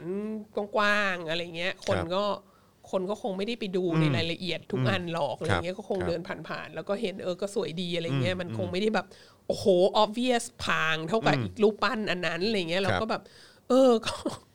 มันก็มีอิทธิพลเยอะนะ ในในในสังคมบ้านเราเราก็ยัง ครับ เราก็ยังเห็นเรื่องพวกนี้อยู่ แล้วก็เป็นสิ่งที่ก็เอามาสอนกันแล้วก็แบบ ไม่เพราะผมก็ไม่นึกเหมือนกันว่าเฮ้ยจะมีอยู่ที่แบบพิพิธภัณฑ์ในประเทศไทยเลยหอ ในประเทศไทยใช่พิพิธภัณฑ์ของของของคนเชื้อสายจีนในประเทศไทย ครับผม ก็มีเหมือนกันแล้วเราก็โตมาด้วยความรู้สึกว่าแบบคือไอ้คุณธรรมหรือความกตัญญูนี่มันแบบ โอ้โห มันช่างเป็นคุณธรรมที่สำคัญที่สุด ครับผม ยิ่งใหญ่สำคัญกว่าอะไรทั้งสิ้นทั้งปวงอะไรอย่างเงี้ยสำหรับสำหรับคนจีนนะ ครับ ก็ก็เลยรู้สึกว่า เออ ไอปรากฏการณ์ที่มันเกิดขึ้นเนี่ย มันที่แบบที่มันมีข้อถกเถียงเรื่องไอสวนสาธารณะอันนี้ใช่ไหมและท้ายที่สุดมันนำไปสู่การที่รัฐบาลของมณฑลเนี่ยก็ตัดสินใจลงมา อ๋อ แทรกแซงแล้วก็บอกว่าเอาออกเถอะมัน ครับ ดูไม่ดีอะไรเงี้ยมันมันไม่เหมาะสมอะไรเงี้ยแล้วมันก็เลยมีมีการ ดีเบตเรื่องนี้ขึ้นมาในออนไลน์ แล้วก็แล้วก็แลดูว่าในออนไลน์ก็มีคอนเซนแซสมีคนมีความเห็นตรง เห็นด้ กั วย นว่า ครับ เอ ผ อ ม เอาออกเถอะมันไม่เหมาะสมอะไรเงี้ยแล้ว ค ก็ รับ มีการคุยกันต่อไปว่า ว่าจริง ๆ เรื่องอื่นๆ มันก็มีปัญหาเหมือนกันนะอะไรเงี้ยทีนี้ ทีนี้ไอ้ที่สืบเนื่องกับสิ่งเนี้ย มันน่าสนใจ เพราะว่าจริง ๆ แล้วอะอย่างอย่างอย่างของที่อุดรเนี่ยก็คือก็ก็คือเป็นส่วนสาธารณะของเอกชนนะ ครับ เออแล้วก็ได้รับการสปอนเซอร์จากศาลเจ้าปู่ย่า ซึ่งก็เป็นเขาเรียกอะไรเหมือนเหมือนสมาคมพ่อค้าจีน ครับ ในละแวก ใน อะไร พื้น เงี้ ที่ ย นั้ เอน อก็คือเขาก็ทำตามเขาเรียกอะไรตามวัฒนธรรมที่เขาแบบที่เขาสืบต่อกันมานั่นแหละ แต่ว่าที่ที่จีนเนี่ยที่ประเทศจีนเนี่ยเราก็ไม่รู้ว่าสวนสาธารณะอันนี้ใครเป็นคนออกเงินสร้าง แต่ว่าความน่าสนใจคือรัฐบาลสามารถ สั่งให้เอาสิ่งนี้ไปเก็บได้เอออดังนั้นก็แสดงว่ารัฐบาลก็มีอิทธิพลเหนือส่วนสาธารณะนี้ประมาณหนึ่ง ครับ แล้วเราก็มีความรู้สึกว่า ถ้ารัฐบาลไม่เห็นด้วยกับกับสิ่งนี้อะมันไม่น่าจะได้รับการสร้างมาตั้งแต่แรก อืมตั้งแต่ต้นใช่ไห เอ ม ออใช่ แล้วก็การที่เจ้าหน้าที่ของสวนสาธารณะยืนยันว่าเนี่ยอันนี่มันเป็นเรื่องสำคัญอะไรเงี้ยก็ก็ก็ก็คงแสดงว่ามันก็เป็นกระแสหลักใช่ไหมมาก่อนตั้งแต่ต้น ซึ่งอันเนี้ยจากมุมมองประวัติศาสตร์อะ ครับ มันน่าสนใจมาก อืม เพราะว่า เพราะว่าไอ้ความคิดเรื่องกะเรื่องความกตัญญูใช่ไหมเรื่องการบูชาบรรพชนอะไรเงี้ย ครับ อันเนี้ยมันเป็นคำสอนหลักหลักมาก ๆของของของจื้ออ อืม เออ แล้วสาธารณประชาชนจีนเนี่ย ก็ผ่านการวิพากษ์ของจื้อและทำลายของจื้อและไม่เห็นเผาเผาตำราของจื้อและไม่เห็นด้วยของจื้อมาหลายรอบมากอะยุคเหมานี่คือแบบ โอ้โห เต็มเต็ม เต็มเต็มๆ ครับ นะเอ่อยุคปฏิวัติวัฒนธรรมนี่อะไรต่าง ๆ เหล่านี้ต้องโดนต้องโดนทำลายหมดเราก็ ครับ เราก็คุยกันมาหลายครั้งแล้วว่ามีแคมเปญแบบวิพากษ์ของจื้อโน่นนี่นั้นอะไรเงี้ยคืออมีเผาตำราของจื้ออะไรต่างๆนานาแล้วเมื่อสักครู่นี้ก็พูดถึงหลู่ชุนใช่ไหมหลู่ชุนซึ่งเป็นแบบนักเขียนเป็นบิดาแห่งวรรณกรรมจีนสมัยใหม่เอางี้ดีกว่าเป็นนักเขียนที่ดังที่สุดของจีนในในศตวรรษที่ 20 เนี่ย ก็วิพากษ์ของจื้ออย่างมากแล้วก็ แล้วก็หลูชุนก็เป็นไอคอนที่สำคัญของของขบวนการทางสังคมวัฒนธรรมที่เรียกว่า May Fourth Move- Movement นะขบวนการวันที่ 4 พฤษภาคมเอ่อที่ที่ที่เคยพูดในในรายการนี้หลายรอบแล้วเอ่อแล้วก็ประเด็นที่สำคัญมากอันหนึงของไอขบวนการวันที่ 4 พฤษภาคม ก็คือการตั้งคำถามว่า มันมีอะไรในวัฒนธรรมจีนที่ทำให้จีนไม่เจริญสักที และหนึ่งในจำเลยสังคมของของรอบนั้นเนี่ยก็คือขงจื้ออแล้วก็ระบบครอบครัวจีน ครับผม แล้วก็ตั้งคำถามกับอีกพวกเนี้ยทั้งสิ้นแล้วก็มาแบบเนี่ยอีกยี่จับสี่หาวเนี่ยโดนแหก ไม่รู้จะแหกยังไงในในตั้งแต่ยุค ตั้งแต่ยุค 4 พฤษภาพันเก้าร้อยสิบสิบเก้านะตั้งแต่หลังสงครามโลกครั้งที่หนึ่งอะไรเงี้ย ครับ แล้วก็ต่อมาในพรรคคอมมิวนิสต์จีนมาถึงยุคเหมาก็ก็ก็แหกของจื้อมากไม่รู้จะแหกไปไหนแล้ว แล้วก็ ครับผม แล้วก็ปฏิวัติวัฒนธรรมก็แบบเออโดยสิ้นเชิงอะ่ะเสร็จแล้วก็ แต่พอมาพอมายุคนี้อะ่ะเอ่อหลังจากที่จีนปฏิรูปและเปิดประเทศแล้วอะ่ะเราก็เห็นการกลับมาของของจื้ออย่างมีนัยสำคัญใช่ไหมเราก็เคยคุยกันในในรายการนี้หลายครั้งแล้วว่าแบบโอ้โห พอมายุคนี้นี่ของจื้อกลายเป็นทูตซอฟต์พาวเวอร์เฮ้ยเออ ใช่อย่างนั้น ศูนย์ซอฟต์พาวเวอร์กลายเป็นตั้งชื่อว่าสถาบันของจืออะไรเงี้ย แต่ว่าอยู่มาอยู่มาสิบกว่าปีแล้วก็ก็กำลังจะเริ่มเปลี่ยนชื่อนะเพราะว่ามันเริ่มมีความหมายที่ไม่ดี เออเออเออ ในโลกภายนอกอะไรเงี้ ครับยแต่อย่างไรก็ดีก็ก็ก็ของจื้อก็กลับมากลายเป็นแบบเป็นทูตซอฟต์พาวเวอร์ที่สำคัญของรัฐบาลจีนเนี่ยเออ แล้วก็นอกจากของตัวของจื้อจะมา คือคนก็อาจจะบอกว่า โอ้ยก็เอามาจากชื่อของจื้อแหละ แต่ว่าสถาบันของจื้อที่ที่ทำกันส่วนใหญ่ก็คือสอนภาษาจีนเนี่ยคือไม่เห็นจะสอนอะไรที่เกี่ยวกับปรัชญาของจื้อเท่าไหร่เลย ครับ อะไรเงี้ย ครับ ทีนี้พอมันมีข่าวอันนี้ออกมาเราก็เลยแบบ เฮ้ย มันก็ไม่ใช่แค่ตัวของจื้อเอามาเป็นข้ออ้างในการส่งเสริมการสอนภาษาจีนนะ มันคือแบบคำสอนบางอย่างมันก็มีการตั้งคำถามแล้ว อย่างเช่นเรื่องความกตัญญูและและการนำเสนอเรื่องของแบบโอ้โห สุดยอดกตัญญูอะไรเงี้ยว่ามันว่ามันใช่จริง ๆ หรือเปล่าอะไรเงี้ยแล้วก็เลยมันก็เลยทำให้เราคิดว่า จริง ๆ แล้วอันเนี้ยรัฐบาลจีนเขาเขามีนโยบายยังไง เกี่ยวกับเรื่องความกระตันยู ครับ เออ แล้วพอพอเห็นเคสของสวนสาธารณะอันเนี้ย เราก็รู้สึกว่า เออ ความกระตันยูมันก็กลับมาสู่ เอ่อโครงสร้างของ ของสังคมจีนในยุคใหม่นี้แล้วนะ อะไรเงี้ยแล้วเราคิดว่ามันมันก็เป็นส่วนหนึ่งมันก็เป็น เอ่อ ประกอบกับนโยบายในการรับมือเออปัญหาที่เกิดขึ้นต่างๆ ในสังคม ซึ่งปัญหาใหญ่ที่สุดของของจีน ในยุคศตวรรษที่ 21 อันหนึ่งก็คือสังคมผู้สูงอายุใช่ไหมแล้วในการที่ปฏิรูปและเปิดประเทศแล้วเลิกเป็นเหมาอีสแล้วอะเอ่อสวัสดิการสังคมต่างๆ เนี่ยก็ลดทอนลงมาเรื่อยๆ แล้ว ดังนั้นเนี่ย มาถึงตอนนี้เนี่ยที่ที่เปิดประเทศเป็นเสรีนิยมในทางเศรษฐกิจ พอสมควรแล้วเนี่ยมันก็มีความคาดหวังว่าเอ่อว่าลูกหลานเนี่ยจะดูแลพ่อแม่ยามแก่ชราเออดังนั้นเราก็การส่งเสริมเอ่อคุณธรรมเรื่องความกตัญญูอะก็เป็นสิ่งที่ ดี ครับ เพราะว่าเพราะว่าถ้าเผื่อว่ารัฐไม่มีโครงสร้างการดูแลผู้สูงอายุไม่มีสวัสดิการ ให้ผู้สูงอายุเนี่ย เราถามว่าใครจะเป็นคนดูแลผู้สูงอายุก็ก็ก็ต้องลูกหลานนั่นแหละ ครับ ดังนั้นในแง่หนึ่งอะการส่งเสริมเอ่อสวัสดิการเอ้ยไม่ใช่การส่งเสริมคุณธรรมเรื่องความกตัญญูเนี่ย ครับ ก็ก็เป็นสิ่งสำคัญในประเทศที่กำลังจะเข้าสู่สังคมผู้สูงอายุ ครับ แล้วรัฐไม่ต้องการจะใช้ไม่ต้องการจะรับผิดชอบในในงบประมาณมหาศาลที่จะใช้ในการดูแลผู้สูงอายุ คือต้องการให้ประชาชนเนี่ยร่วมแบกรับสิ่งเหล่านี้ ดังนั้นก็คือคนแก่บ้านใครบ้านมันก็ก็ดูแลกันไปเองอะไรเงี้ยเอออเราก็รู้สึกว่าเออมันก็น่าสนใจนะ แบบว่าร้อยปีผ่านไปจากขบวนการวันที่สี่พฤษภาเราก็กลับมาอยู่ที่แบบ ความกระตันยู วนกลับมาที่เดิม เออวนกลับมาที่เดิมอะไรเงี้ย แล้วก็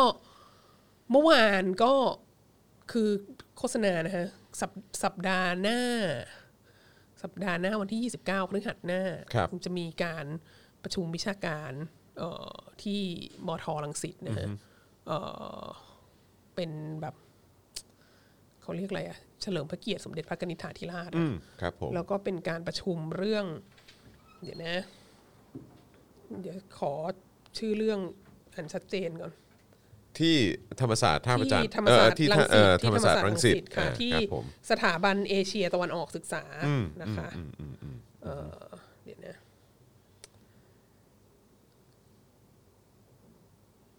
วันที่ ชื่อเรื่29องวันที่ยี่สิบเก้า พฤหัสหน้านะครับ พฤหัสหน้า เออพฤหัสหน้าก็สามารถ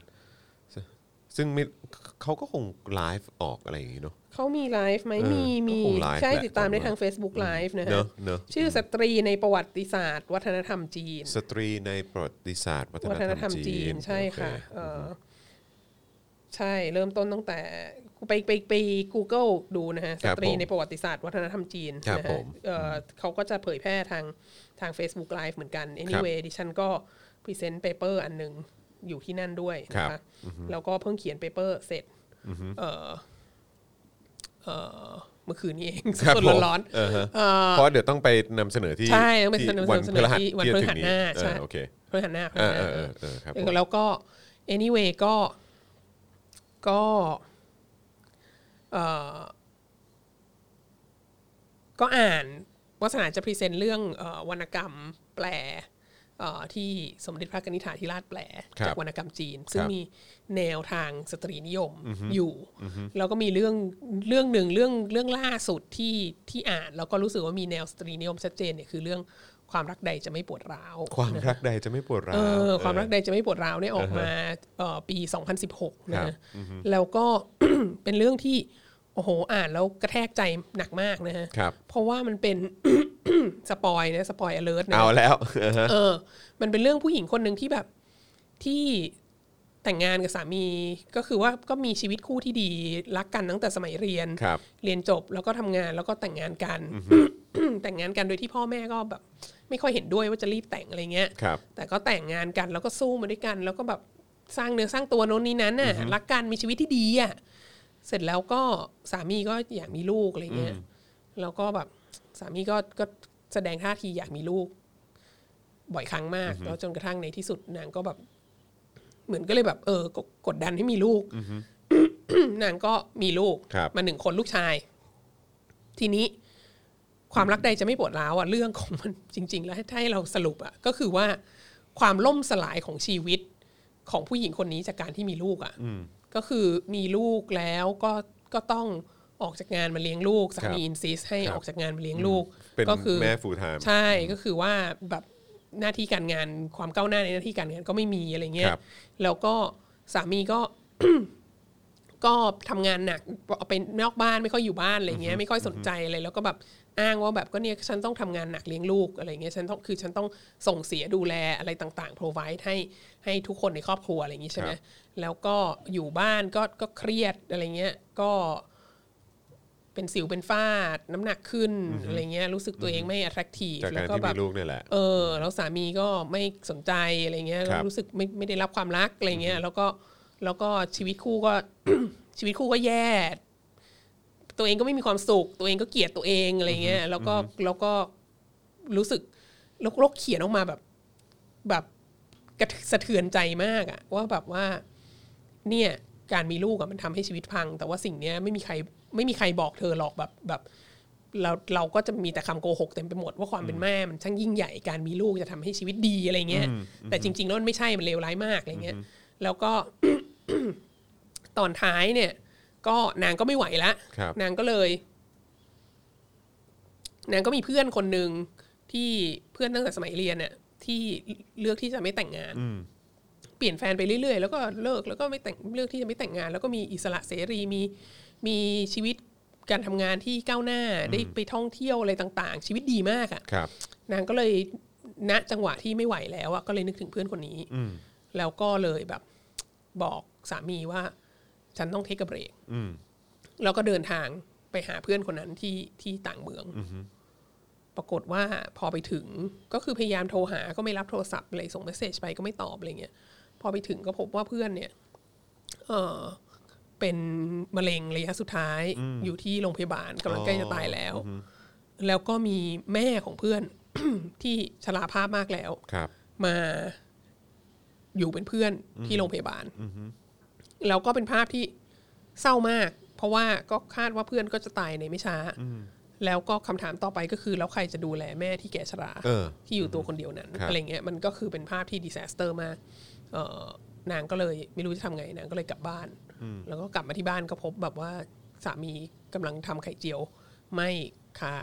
กระทะอยู่แล้วลูกก็นั่งร้องไห้อยู่ในบ้านที่แบบสกปรกเลอะเทอะหนักมากเพราะว่านางไม่อยู่ไป ครับ สามวันก็ ครับ อีสองคนนี้ก็ตายแล้วอะไรเงี้คยรับผม แล้วเรื่องก็จบตรงนั้น ซึ่งมันก็จบ มันก็จบด้วยอะไรที่แบบ คือตลอดทั้งเรื่องอะเราอ่านมา เราก็รู้สึกว่าแบบ เออ การมีลูกมันทำให้ชีวิตพังอะไรเงี้ย เสร็จแล้วตอนจบ ก็จบเหมือนจะบอกว่า แต่ก็ต้องมีลูกอยู่ดีแหละ เพราะเดี๋ยวไม่มีใครดูแลตอนแก่อะไรเงี้ย เออ เออ มันก็คือแบบ มันก็ต้องจบตรงนี้แหละ คือยังไงก็ต้องกลับเข้าไปอยู่ในโครงสร้างครอบครัวแบบเนี้ย เพราะว่า เพราะว่าไม่งั้นเดี๋ยวแก่แล้วไม่มีใครดูแล เออ แล้วเดี๋ยวถ้าเราตายไปก่อนพ่อแม่อีกแล้วใครจะดูแล พ่อแม่เราอีกอะไรเงี้ย มันก็ มันเราว่ามันก็สะท้อนสังคมมากอะว่าว่าในยุคแห่งสังคมผู้สูงอายุ เนี่ยมัน มันก็ต้องกลับไปสู่สิ่งเนี้ย คือมันมันไม่มีทางออกอะเอออ เราก็เลยทำให้ความกระตันยูอะไรเนี่ย คุณเขาเรียกอะไร family values ไอไอคุณธรรมที่เกี่ยวเนื่องกับสถาบันครอบครัวแบบจารีตอ่ะ ครับ มันก็เลยต้องกลับมาอยู่ในในภาพนี้อีกอ่ะ เพราะมันเพราะมันเป็นเป็นเครื่องมือที่ใช้ได้ง่ายหรือเปล่าฮะคือแบบว่าอย่างอย่างอย่างที่อาจารย์วัฒนาบอกไปว่าเออแบบอย่างรัฐบาลจีนก็ก็มีความคาดหวังว่าเหมือนแบบครอบครัวคนจีนเนี่ย อ่า จะมาร่วมแบกรับ อ่า ใน ช่ ประเด็นของสังคมผู้สูงอายุ เออ ในจีนเนี่ย เออ เออแบบมามามาช่วยรับภาระตรงนี้ด้วยเหมือนกัน าใช่ใช่ใช่ หรือหรืออาจจะเป็นรับภาระซะส่วนใหญ่ด้วยนะเออของการแบบว่าดูแลแบบผู้สูงอายุหรืออะไรพวกเนี้ยแล้วก็ใช้ไอ้คำว่าความกระตันยูเนี่ยเป็นเครื่องมือในการในการประกอบหรือว่าเป็นเครื่องมือในการในการทำให้คน ยอมรับเอ่อภาระนี้ อ่าม ากยิ่งขึ้น ใช่ใช่ หรือเปล่าผมผมก็ไม่แน่ใจเออ ก็ไม่ก็ไม่รู้แต่ว่าคือคือมีความรู้สึกว่าเนี่ยเนี่ยพอเห็นสถานการณ์อันนี้ออกมา เราก็เราก็เห็นอีกสถานการณ์เรื่องเรื่องรูปปั้นในสวนสาธารณะเนี่ยนะเราก็เลยมีความรู้สึกว่าแบบ เออ มันก็เขาเรียกอะไรมันก็มีแนวทางที่พอพักกันด้าที่นำเสนอส่วนหนึ่ง ครับ ผ่านวัฒนธรรมต่าง ๆ ผ่านสวนสาธารณะผ่าน whatever ใช่ไหมเสร็จแล้วมันก็มีมันก็มีเสียงตอบรับจากประชาชนโดยทั่วไปคอีก รับ ส่วนหนึ่งที่แบบเฮ้ยอันนี้มันไม่ใช่เปะวะอะไรเงี้ยเออ แล้วก็อย่างเงี้ยอย่างอย่างอย่างงานวรรณกรรมนวนิยายเรื่องนี้ที่ที่สมที่เป็นพระราชนิพนธ์แปลของสมเด็จพระเทพเนี่ย ครับ ก็คือแบบก็คือนำเสนอเรื่องนี้อย่างชัดเจนมากอะซึ่งเราก็รู้สึกว่าแบบ เออ มันก็มันก็น่าสนใจเนอะมันแบบมันในขณะที่โลกมันมาถึงศตวรรษที่ 21 แล้วมันมีการเคลื่อนไหวแบบเฟมินิสต์สตรีนิยมสิทธิสตรีอะไรต่าง ๆ นานา แล้วก็ไอ้เรื่องการตั้งคำถามกับระบบครอบครัวจีน ตั้งคำถามกับเรื่องความกตัญญูการบูชาบรรพชนอะไรพวกเนี้ยมันตั้งคำถามมันตั้งแต่นู่นหลู่ชุนแล้วอะตั้งแต่แบบตั้งแต่ศศตวรรษที่แล้ว ต้นศตวรรษที่แล้วอะ ครับ แล้วก็มันก็อยู่มาเรื่อยๆเรื่อยๆแล้วก็จนณปัจจุบันนี้มันก็ยังมีการตั้งคำถามอยู่ แต่ว่าไอ้วัฒนธรรมนี้มันก็ยังแบบ มันก็ยังม้วนกลับมาเป็นวัฒนธรรมที่โดมิเนตได้อยู่นะฮะทีนี้มันมีเรื่องสืบเนื่อง เพราะว่าเอ่อเอ่อหลายคนอาจจะรู้ หรือไม่รู้ก็ไม่ทราบแต่ว่าไอ้เรื่องของค่านิยมที่มันเกี่ยวกับความสัมพันธ์ในครอบครัว ครับ ค่านิยมเรื่องความกตัญญูค่านิยมเรื่องไอ้ไอ้คุณธรรมในครอบครัวพวกเนี้ยโดยเฉพาะของจีนเนี่ยมันผูกโยงกับสถานภาพของผู้หญิงในสังคมมากนะฮะถ้าไปอ่าน ถ้าไปอ่านคำสอนอะไรก็ตามที่เป็นเรื่องความกตัญญูในครอบครัวเนี่ย มันก็จะมี มันก็จะมีเรื่องของของว่าลูกสะใภ้เนี่ย ต้องกตัญญูต่อพ่อแม่ผัว ครับ จริงๆ แล้วลูกสะใภ้ต้องกตัญญูต่อพ่อแม่ผัวยิ่งกว่าพ่อแม่ตัวเองอีกนะ เพราะว่าอย่างที่เคยพูดให้ฟังว่าผู้หญิงจีนตามตามขนบเดิมเนี่ยก็คือ ครับ เกิดมาไม่ได้เป็นส่วนหนึ่งของครอบครัวตัวเองใช่ไหม ครับ ต้องแต่งงานไปอยู่กับครอบครัวผัวก่อน แล้วถึง เออ จะได้เป็นส่วนหนึ่งของครอบครัวผัวใช่ไหม อ่าฮะ แล้วก็ แต่ง จึง แต่งเข้าบ้านเขา ใช่แต่งเข้าบ้านเขา ครับ ซึ่งจะทำให้เวลาตายไปแล้วมีคนไหว้เจ้าไปให้จะได้ไม่ อ่ะ ต้องเป็นผีเร่ร่อนอะไรเงี้ยดังนั้นเนี่ยตัวเองสังกัดครอบครัวผัว ครับ และดังนั้นตัวเองก็มีหน้าที่ต้องดูแลพ่อแม่ผัวเป็นอันดับหนึ่งสำคัญที่สุด อันนี้เป็นหน้าที่ต้นๆอะไรเงี้ยดังนั้นก็คือก็คือเป็นสิ่งที่แบบเป็นหน้าที่สำคัญที่สุดอย่างหนึ่งอะไร ค เงี้ รั ย บ แล้วก็เรื่องที่เราจะได้ยินมาบ่อยมากในนิยายน้ำเน่าอะไรของของจีนมายาวนานอ่ะก็คือเรื่องแม่ผัวกับลูกสะใภ้อ่ะ แล้วมันก็จะมีเรื่องของการ abuse แบบแม่ผัวรังแกลูกสะใภ้ลูกสะใภ้ฆ่ากตัลั่ วน แกล้ ตาย ง โน่นนี้นั้นอะไรเงี้ย ครับ เออ แล้วก็แล้วก็อีกส่วนหนึ่งของการแสดงให้เห็นว่าสถานภาพของผู้หญิงในโครงสร้างนี้มันมันไม่ค่อยดีอ่ะก็คือเรื่องของเออลูกกำพร้า แม่ไม้กับลูกกำพร้า ก็คือถ้าเผื่อว่าเป็นแม่ไม้ถ้าสามีตายก่อนอ่ะ ครั ส บ ถานการณ์ก็จะยุ่งยากมากอ่ะ ก็คือว่าก็คือเหมือนเป็นเป็นคนที่แบบ เป็นคนเป็นคนที่ไม่มีที่ยึดโยงอ่ะเป็นผู้หญิงที่คือผู้หญิงในโครงสร้างครอบครัวนี้อะไม่ได้มีความหมายอยู่ด้วยตัวเองอ่ะแต่มีความหมายอยู่ด้วยมนุษย์เพศชายที่ตัวเองยึดยึดโยงอยู่ด้วยอะจะเป็นสามีหรือลูกชายก็ตามอะไรเงี้ ค ย รับ ทีนี้แม่ไม้ที่สามีตายถ้าไม่มีลูกเนี่ยโอ้โหแม่ไม้ก็จะถูกแบบถูกรังแกอะไรต่างๆนานาหนักมาก ครับ ถ้ามีลูกชายแต่ลูกยังเล็กอยู่ ครับ ก็จะเดือดร้อนมากไอ้เรื่องยอดกระตันยูอะไรทั้งหลายเนี่ยจากยี่สิบสี่เรื่องเนี่ยก็จะมีเรื่องของลูกที่แบบพ่อตายแล้วต้องดูแลแม่อะไรเงี้ยก็ก็ก็เป็นมันก็จะแบบชีวิตรันทดมากอะ ครับผม เพราะว่าเพราะว่าเพราะว่าพ่อตายแล้วแม่แม่ไม้ก็จะถูกเอารัดเอาเปรียบอะไรอย่างงี้ ครั ใช่ บ ไหมก็เอ่อดังนั้นสถานะสถานภาพของผู้หญิงในโครงสร้างครอบครัวแบบเนี้ยแล้วก็สถานภาพของผู้หญิงในเรื่องเล่าที่ส่งเสริมความกตัญญูแบบเนี้ยมันก็จะไม่ค่อยดี ใช่ไหมแล้วมันก็นำไปสู่การที่แบบในยุคหนึ่งสังคมจีนก็มีปัญหาเรื่อง female infanticide มันหนักมากแล้วก็แบบ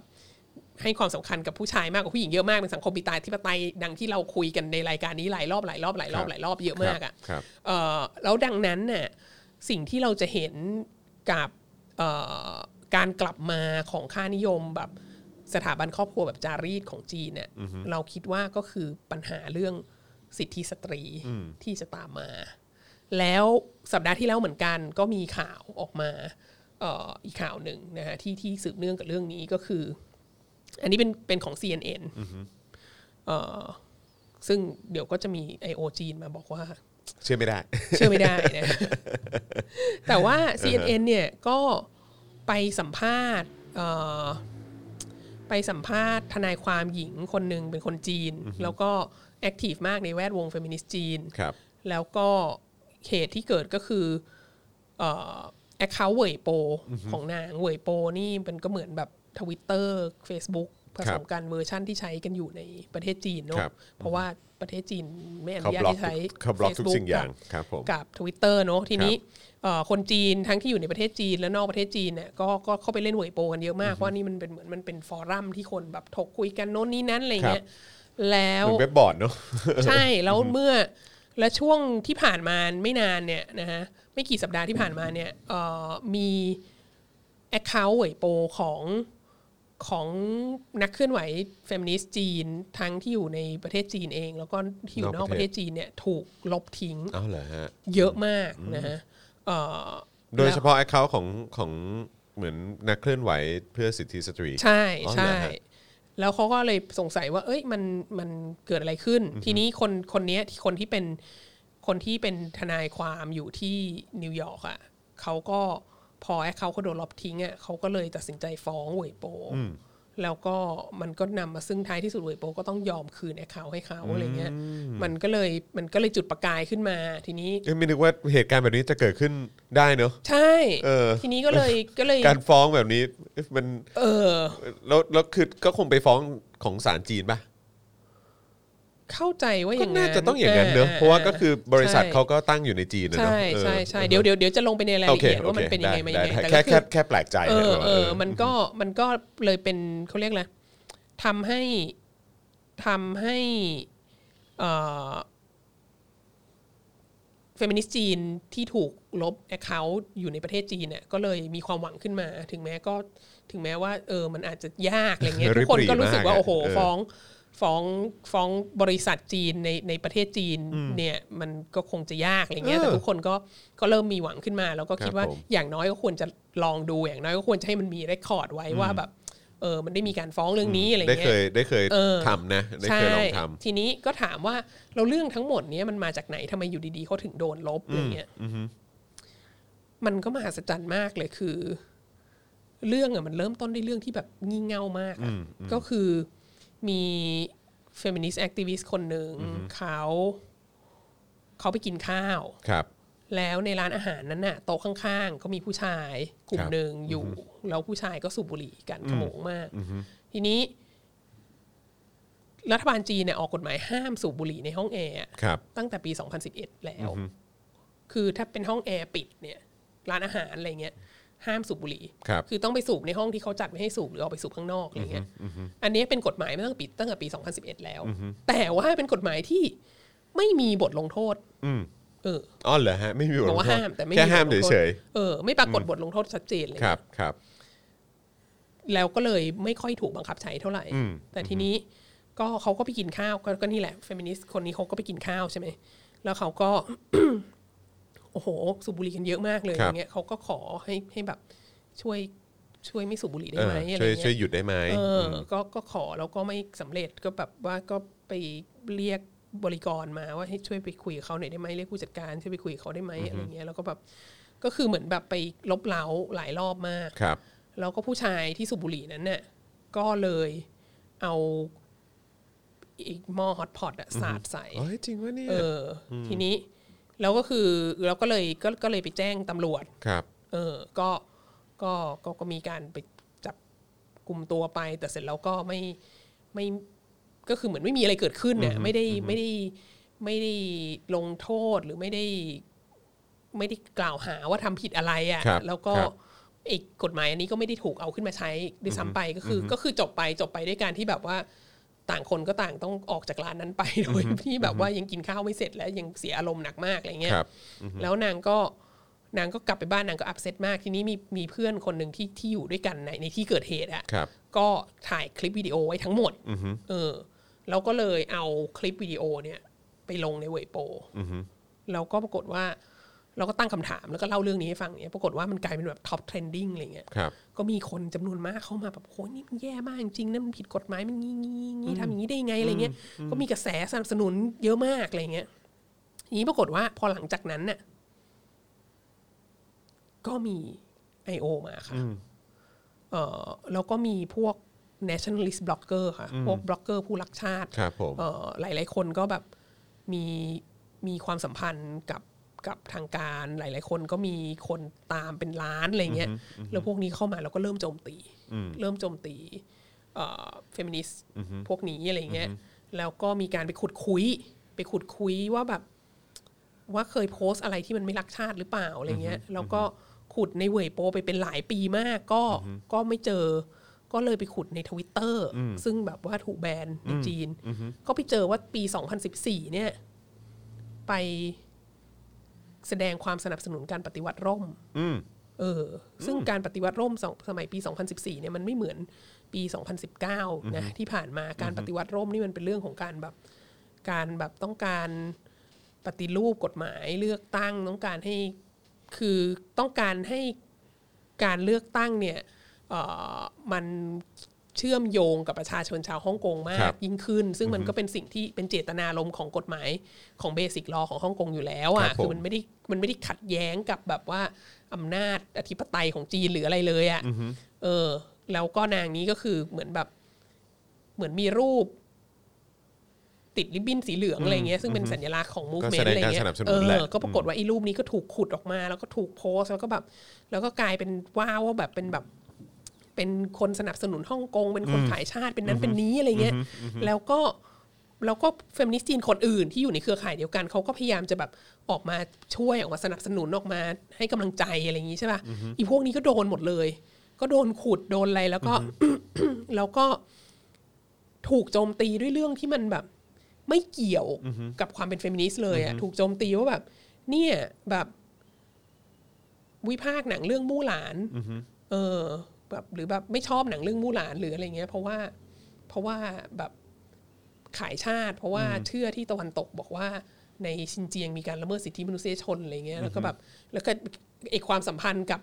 กับกับฮ่องกงเนี่ยเป็นเรื่องใหญ่มากอะไรเงี้ยคือ ถ้าเคยไปฮ่องกงมีรูปไปถ่ายตรงนั้นตรงนี้ไปดูคอนเสิร์ตอะไรมีเพลงที่แบบว่า ที่เป็นเพลงของตะวันตกที่แบบ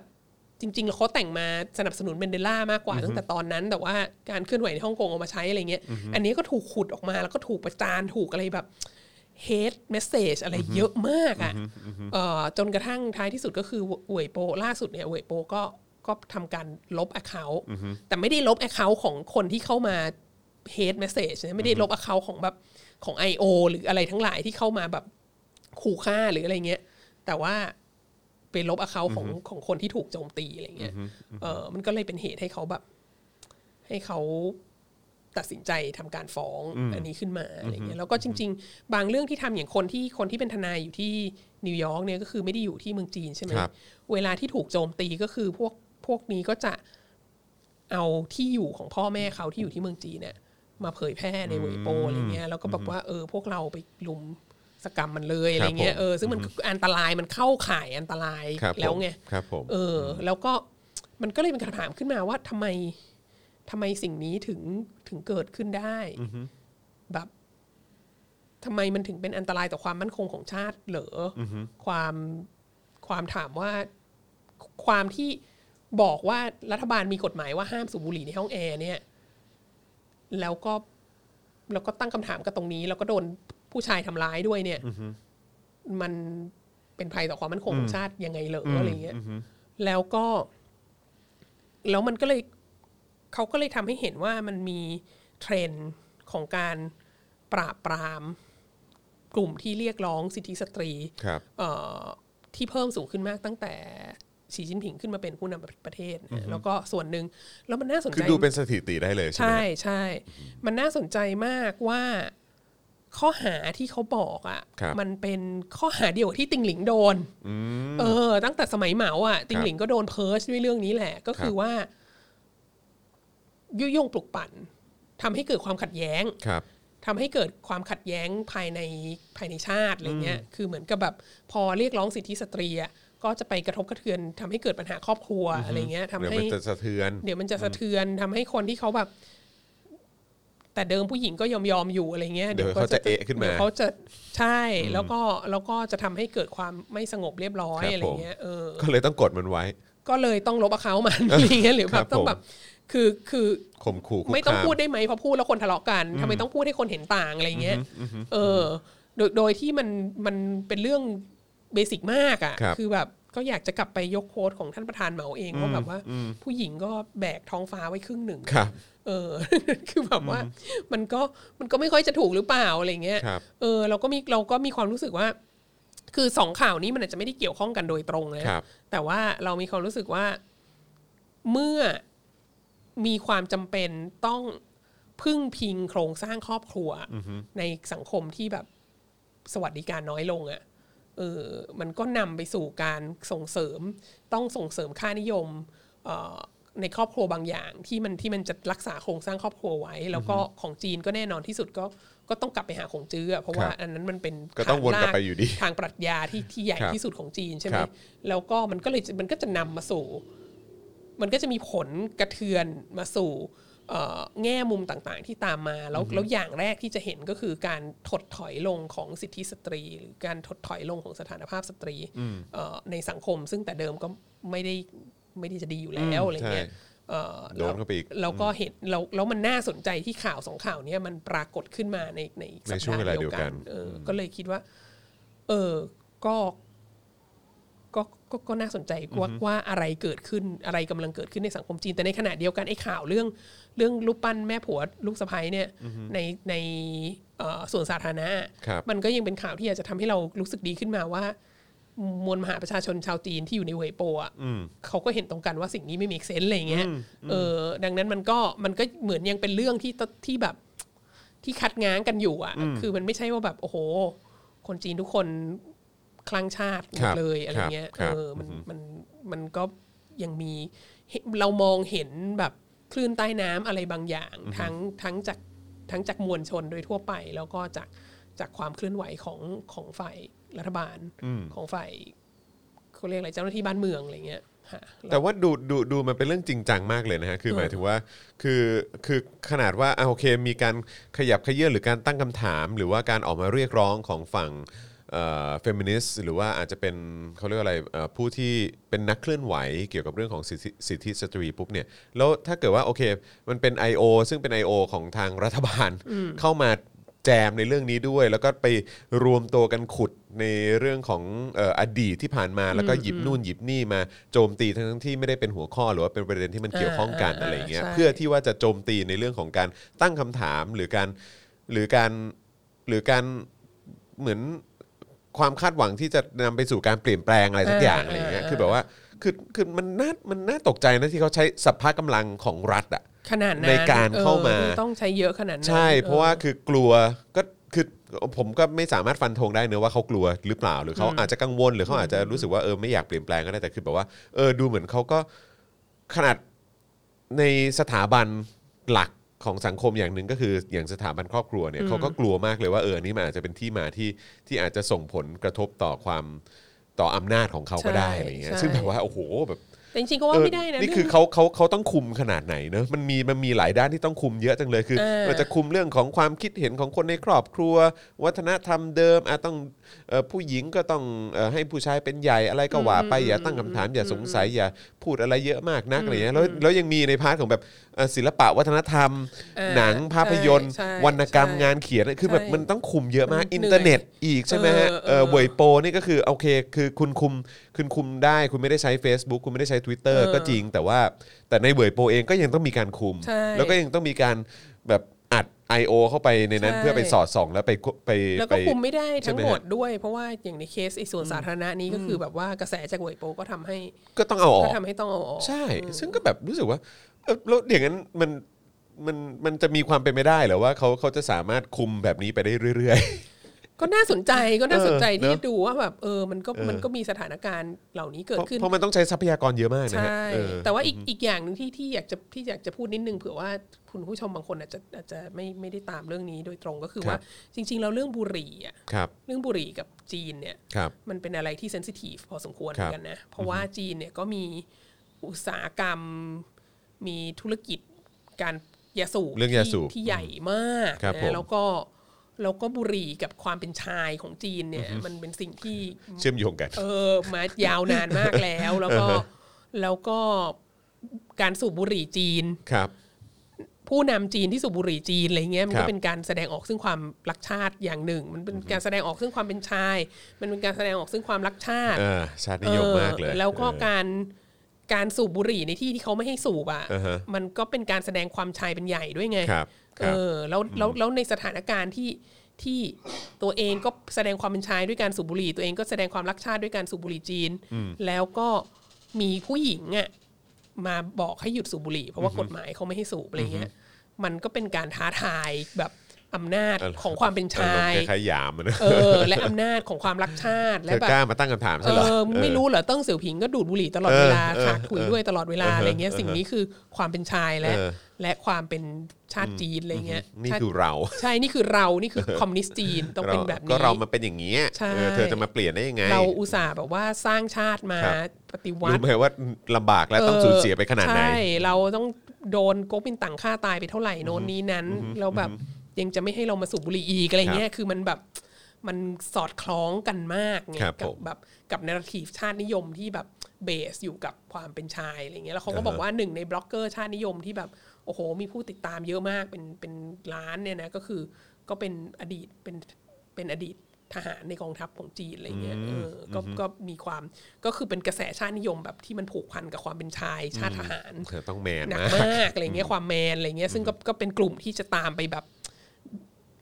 ตามไล่บี้พวกพวกพวกเฟมินิสต์พวกนี้ ครับผม อย่างอย่างอย่างเป็นระบบนะฮะก็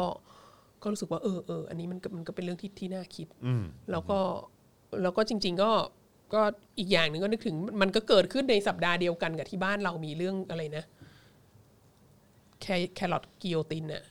ที่อ่ะแบบ พระพระพระตัด บัน หัว คอตัวเอง อ่าค ถ รับ วาย ผม เป็นพุทธบูชา ครับ อะไรเงี้ ผม ยแล้วก็มีคนบอกว่าแบบ อันนี้งมงายอย่างงี้อย่างงี้อย่างงี้ผิดอาบัตปาราชิกหรือเปล่าโน่นนี่นั้นสรุปไม่ปาราชิกนะคะเพราะว่าลาสิกขาก่อน ครับผม เออแต่ว่าคือมันก็เป็นอิชูเรื่องว่าแบบว่าไอ้คำสอนปรำปราโน่นนี้นั้นที่แบบเขาว่าพระโพธิสัตว์เคยทำหรืออะไรเงี้ยมันเป็นสิ่งที่แบบ มันเป็นสิ่งที่เราควรจะทำตามเสมอไปหรือเปล่าแล้วมันเป็นเรื่องที่เราต้องคุยกันไหมไม่ใช่ว่าแบบเออสมัยก่อนเขาเคยทำมันก็ต้องเป็นสิ่งที่ดีอะไรเงี้ยซึ่งจริงๆแล้วอนุรักษ์นิยมก็ชอบพูดอย่างนี้อะไรเงี้ยแบบเขาก็ทำกันมาตั้งนานแล้ว มันก็เลยเป็นสิ่งที่โอเคอะไรเงี้ยเออจริงๆแล้วเรื่องนี้มันควรจะเป็นเรื่องที่แบบเออมันมีการถกเถียงกันได้ไหมในวงกว้างว่ามัน ครับ ใช่หรือมันไม่ใช่แล้วเรา ครับ ก็ ผม อย่างน้อยสิ่งหนึ่งที่เราเห็นก็คือแบบ ขนาดในเมืองจีนเขาก็ยังมีการถกเถียงกันเลยนะอะไรเงี้ยค่ะก็เลยคิดว่า เอออลองมาคุยคุยให้คุณผู้ชม ฟังดูแล้วกัน มันมันมันมันเป็นเรื่องแปลกไหมครับ หรือว่าคือคือคือจริง ๆ แล้วทุก ๆ สังคมคือ หรือว่าสังคมที่พัฒนาแล้ว หรือว่าสังคมที่เจริญแล้ว จริง ๆ แล้วไม่ว่าจะเรื่องใดก็ตาม ก็ต้องหยิบยกขึ้นมาถกเถียงได้หรือเปล่า อ่าใช่ใช่ควรจะเป็นอย่างนั้นแล้วใช่ควรจะเป็นอย่างนั้น ซึ่งซึ่ง เออ คือซึ่งเอาจริงๆอ่ะในในโลกเราอ่ะมันมีสังคมแบบนั้นจริงๆไหม ที่ที่ยก ที่ ขึ้นมาถก ที่ เถียงได้ เรื่องขึ้นมาถกเถียงได้เกือบหมดแต่ว่า หรือว่าแบบไม่อ่ะมันก็คือทุกๆสังคมก็ยังมีเรื่องที่แบบว่าเออห้ามแตะอยู่นะอะไรอย่างเงี้ยแบบ ก็ก็มีคือเหมือนมันก็คือคุณก็อาจจะโดนกระแสสังคมต่อต้านไง แต่ว่า แต่ว่าใน อ๋อแต่ถ้าเกิดมีกฎหมายรองรับ ใช่ อ่า ใช่ คืออย่างอย่างอย่างวันก่อนก็ก็มีคนส่งมาให้ดูว่า เออเนี่ยที่อังกฤษเนี่ย ครับ ด่าเชอร์ชิลลออกด่าเชอร์ชิลลออกสื่อเนี่ย ครับ ก็ก็ไม่ค่อยดีนะอะไรเงี้ยคนก็ไม่ชอบก็จะมีกระแสต่อต้านโนนนี้นั้นก็อาจจะถูกอินเทอร์เน็ตโทรลหรืออะไรเงี้ย ครับ เพราะว่าคนก็รักเชอร์ชิลลมากอะไรเงี้ยแต่ว่า แต่ว่าถ้าถ้าทำในใน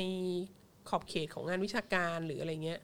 มันก็มันก็ทำได้มันก็รองรับนะ หรือถ้าเราแสดงความคิดเห็นเอ่อไปในโซเชียลมีเดียแล้วเราวิพากษ์วิจารณ์เชอร์ชิลแล้วสมมุติมีคนมาแบบขู่ฆ่าเราในโซเชียลมีเดียเราก็ไปเราก็ไปแจ้งความได้เขาก็เขาก็จะดำเนินคดีอะไรเงี้ยคือมันก็มีกฎหมาย พิทักษ์คุ้มครองอยู่ประมาณหนึ่งอะไรเงี้ย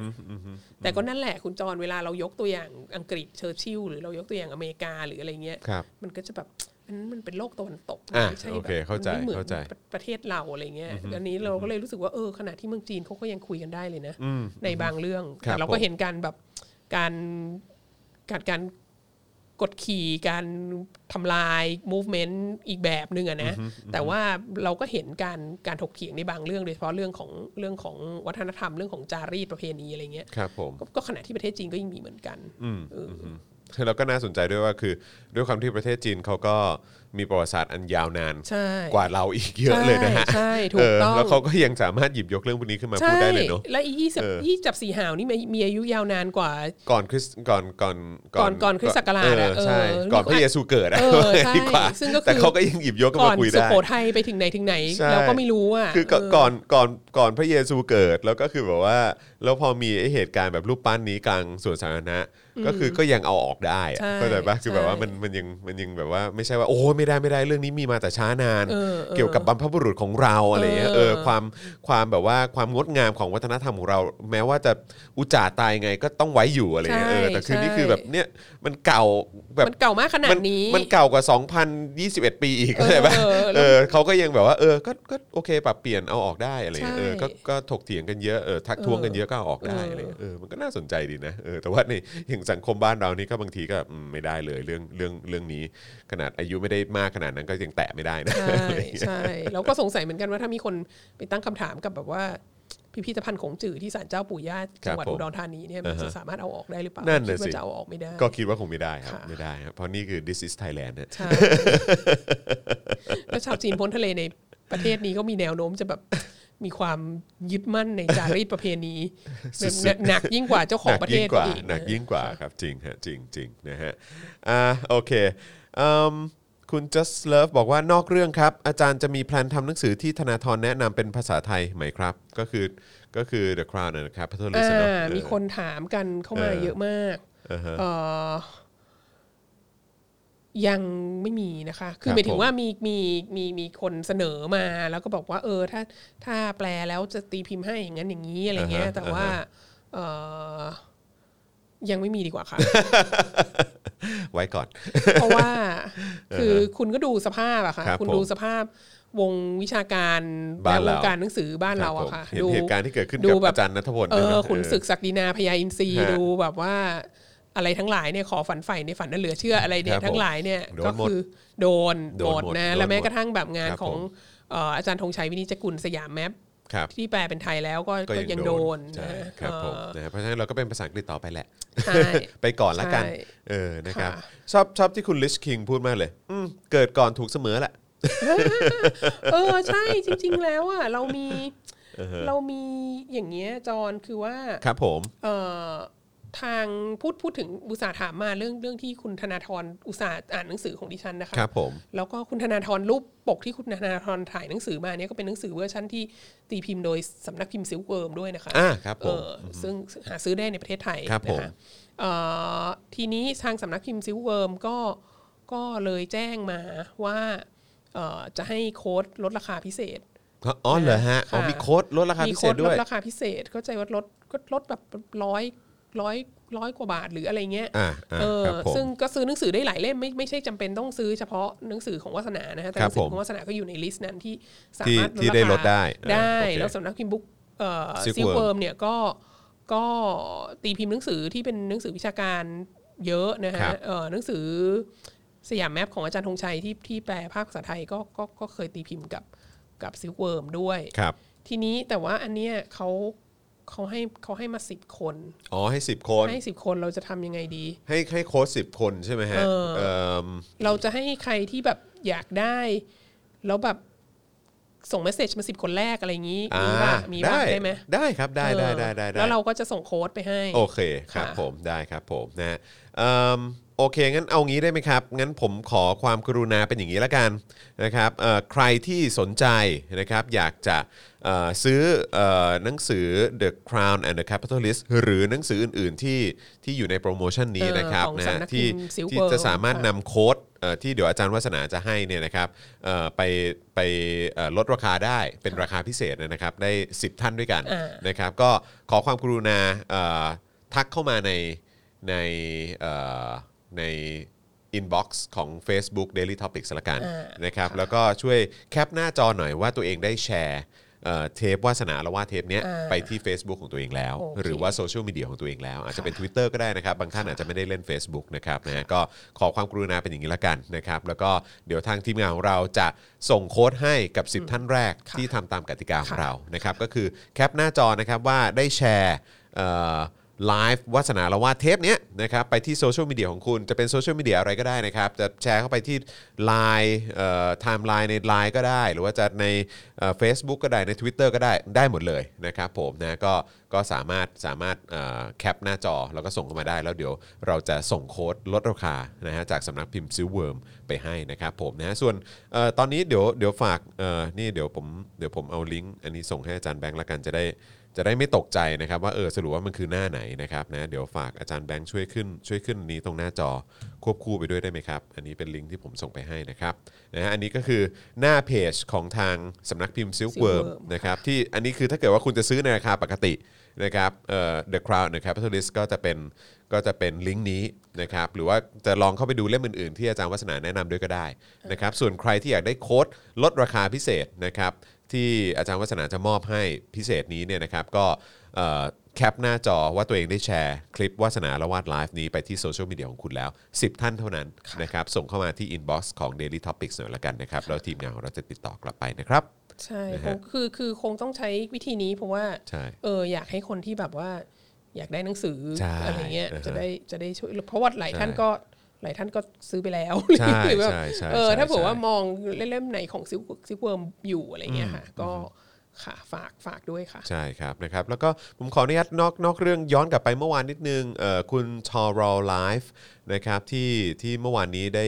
ประมูลหนังสือของทนายอานนท์ไปนะครับนะเอ่อแล้วก็เอ่อรายได้จากการประมูลเนี่ยก็เอ่อส่งตรงมอบให้กับเอ่อครอบครัวทนายอานนท์ด้วยนะครับนะเมื่อเมื่อวานผมต้องขออภัยผมลืมแจ้งว่าเออให้ให้ทักเข้ามาในอินบ็อกซ์หรือว่าใน Facebook ของเราด้วยนะครับซึ่งก็เลยทำให้ทีมงานของเราแบบติดต่อกลับไปไม่ได้ แต่ว่าตอนนี้เนี่ยติดต่อกลับมาแล้วก็ขอบคุณมากเลยนะครับแล้วก็ต้องกราบขออภัยเป็นอย่างยิ่งในความไม่สะดวกที่เกิดขึ้นนะครับผมนะแต่ว่าก็แล้วก็ขอบคุณอีกครั้งด้วยนะครับที่มาร่วมประมูลหนังสือเล่มนี้นะครับเพื่อนำรายได้ไปมอบให้กับทางคุณอานนท์ด้วยนะครับแล้วก็ครอบครัวนะครับผมนะฮะเอ่อจริงๆซิกเวิร์มนี่ถ้าเกิดว่านอกจาก The Crown and the Capitalist ที่อาจารย์วัฒนาแนะนำแล้วเนี่ยเอ่อเมื่อสักครู่นี้มีมีอันไหนอีกนะครับที่ที่อาจารย์บอกว่าสามารถ มีมีเวอร์ชั่นแปลไทยของของเอ่อสยามแมปอะค่ะ อ่าก ำเนิด โอเค กำเนิดสยามจากแผนที่ของอาจารย์ธงชัยวินิจฉัยกุลก็ โอเค ก็พิมพ์กับซิลเวอร์เหมือนกัน ก็มีด้วยเหมือนกัน ค่ะ นะครับแล้วก็จริง ๆ แล้วนี่ผมกดเข้าไปดูปุ๊บเนี่ยพอกดเข้าไปดูเขาจะมีตรงลิงก์ที่เขียนว่าแคตตาล็อกใช่ไหมครับ อ่าใช่ แล้วก็จะมีแคตตาล็อกอันแรกที่เด้งขึ้นมาเลยก็คือไทยแลนด์นะฮะแล้วก็มันก็จะแยกออกไปมีเรื่องของ culture ก็คือเรื่องวัฒนธรรม economic เศรษฐเอ่อเรื่องของเศรษฐศาสตร์นะครับเรื่องของประวัติศาสตร์ history ก็มีเอ่อเรื่องของล้านนาก็มีด้วยเหมือนกัน เรื่องของการเมือง politics ก็มี society นะครับก็มีนะครับแล้วก็เรื่องของ เอ่อเกี่ยวกับประวัติศาสตร์ในอดีตก็มี ค่ะ ด้วยเหมือนกัน ค่ะ นะครับเพราะฉะนั้นก็คือเข้าไปดูได้อีกเยอะเลยนะครับคือคุณสามารถต่อยอดได้อีกเยอะ แล้วก็ลิงก์ลงมาก็มีเอเชียตะวันออกเฉียงใต้ มีเรื่องของอิสลาม มีเรื่องของเกี่ยวกับแม่โขงมีเรื่องเกี่ยวกับเรื่องของเพศเรื่องของอะไรพวกนี้โอ้เต็มไปหมดเลยนะครับเพราะฉะนั้นก็ลองเข้าไปดูในเว็บนะฮะของสำนักพิมพ์ซิลเวิร์มได้นะครับแล้วก็อย่าลืมไปอุดหนุนกันด้วยละกัน 10 ท่านเท่านั้นนะครับสำหรับใครที่อยากจะได้โค้ดนะครับลดราคาจากอาจารย์วัฒนานะครับเพื่อมาใช้เอ่อช้อปปิ้งนะฮะใน เอ่อสำนักพิมพ์ซิลเวิร์มเนี่ยนะครับก็ส่งเข้ามาได้ในอินบ็อกซ์ของ Daily To- เอ่อของ Daily Topics ละกันนะครับผมนะฮะ เอ่อคุณเทอร์โบล่าถามมาว่ามีเป็นอีบุ๊กไหมครับ อีบุ๊กเหรอ มีค่ะมี มีใช่ไหมครับ มีฮะเออคุณ แต่ แต่อีบุ๊กอาจจะต้องอาจจะต้องซื้อจากเอ่อ อเมซอนนะฮะ อเมซอนหรือไม่งั้นก็เป็นเป็นเป็นสำนักพิมพ์ที่ที่สห ที่ รัฐอเมริกา Washington University of Washington Press อ่า ค่ะที่ ครั จะ บผม ที่ นะครั จะ บ มีเป็นอีบุ๊ก ถ้าต้องการเป็นอีบุ๊กก็เอ่อเอ่อเป็นเวอร์ชันอีบุ๊กเนี่ยก็รบกวนต้องไป ต้องไปเอ่อซื้อที่ที่อเมซอน ใช่ หรือว่า ใช่ เป็นของทางเอ่อที่วอชิงตันนะนะ ค่ะ ครับ University of Washington ใช่ Press มี แต่ว่าถ้าถ้าใครอยากจะเก็บเป็นแบบนะเป็น อ่า เป็นเล่มเนี่ยนะครับ เป็นเล่ม เออหยิบขึ้นมาเมื่อไหร่ก็ สา ได้ มารถเอาไป อะไรย่ย นั่งอ่านในม็อบ ใช่ ได้ ใช่นะครับหรือว่าไปไปที่ไหนก็หยิบพกไป เจอ อ่านได้ เจ ด้ อ วยหมืนกัน เจอแล้วมีคน อ๋อเหรอ เอาหนังสือไปให้เซ็นในม็อบอะไร จริง เงี้ย ปะเนี่ย ค่ะ เจ๋งมากเลยนะครับ นะฮะเอ่อคุณโซฮอดผัวทรงพัฒเจริญค่ะ คุณทอร์ไรฟ์นะครับ คือคุณทอร์ไรฟ์นี่เป็นคนที่ที่ประมูลชนะไปเมื่อวานนะครับ ขอบคุณมากนะครับ คุณซาบรีบาซาบรีบาบอกว่าชอบเทมนี้มากค่ะ กราบขอบพระคุณ เนะ ค่ะ รับแปลว่าเราเราไปแตะได้หลายประเด็นเหมื อ่า อนกัน คุณกองขวัญบอกว่า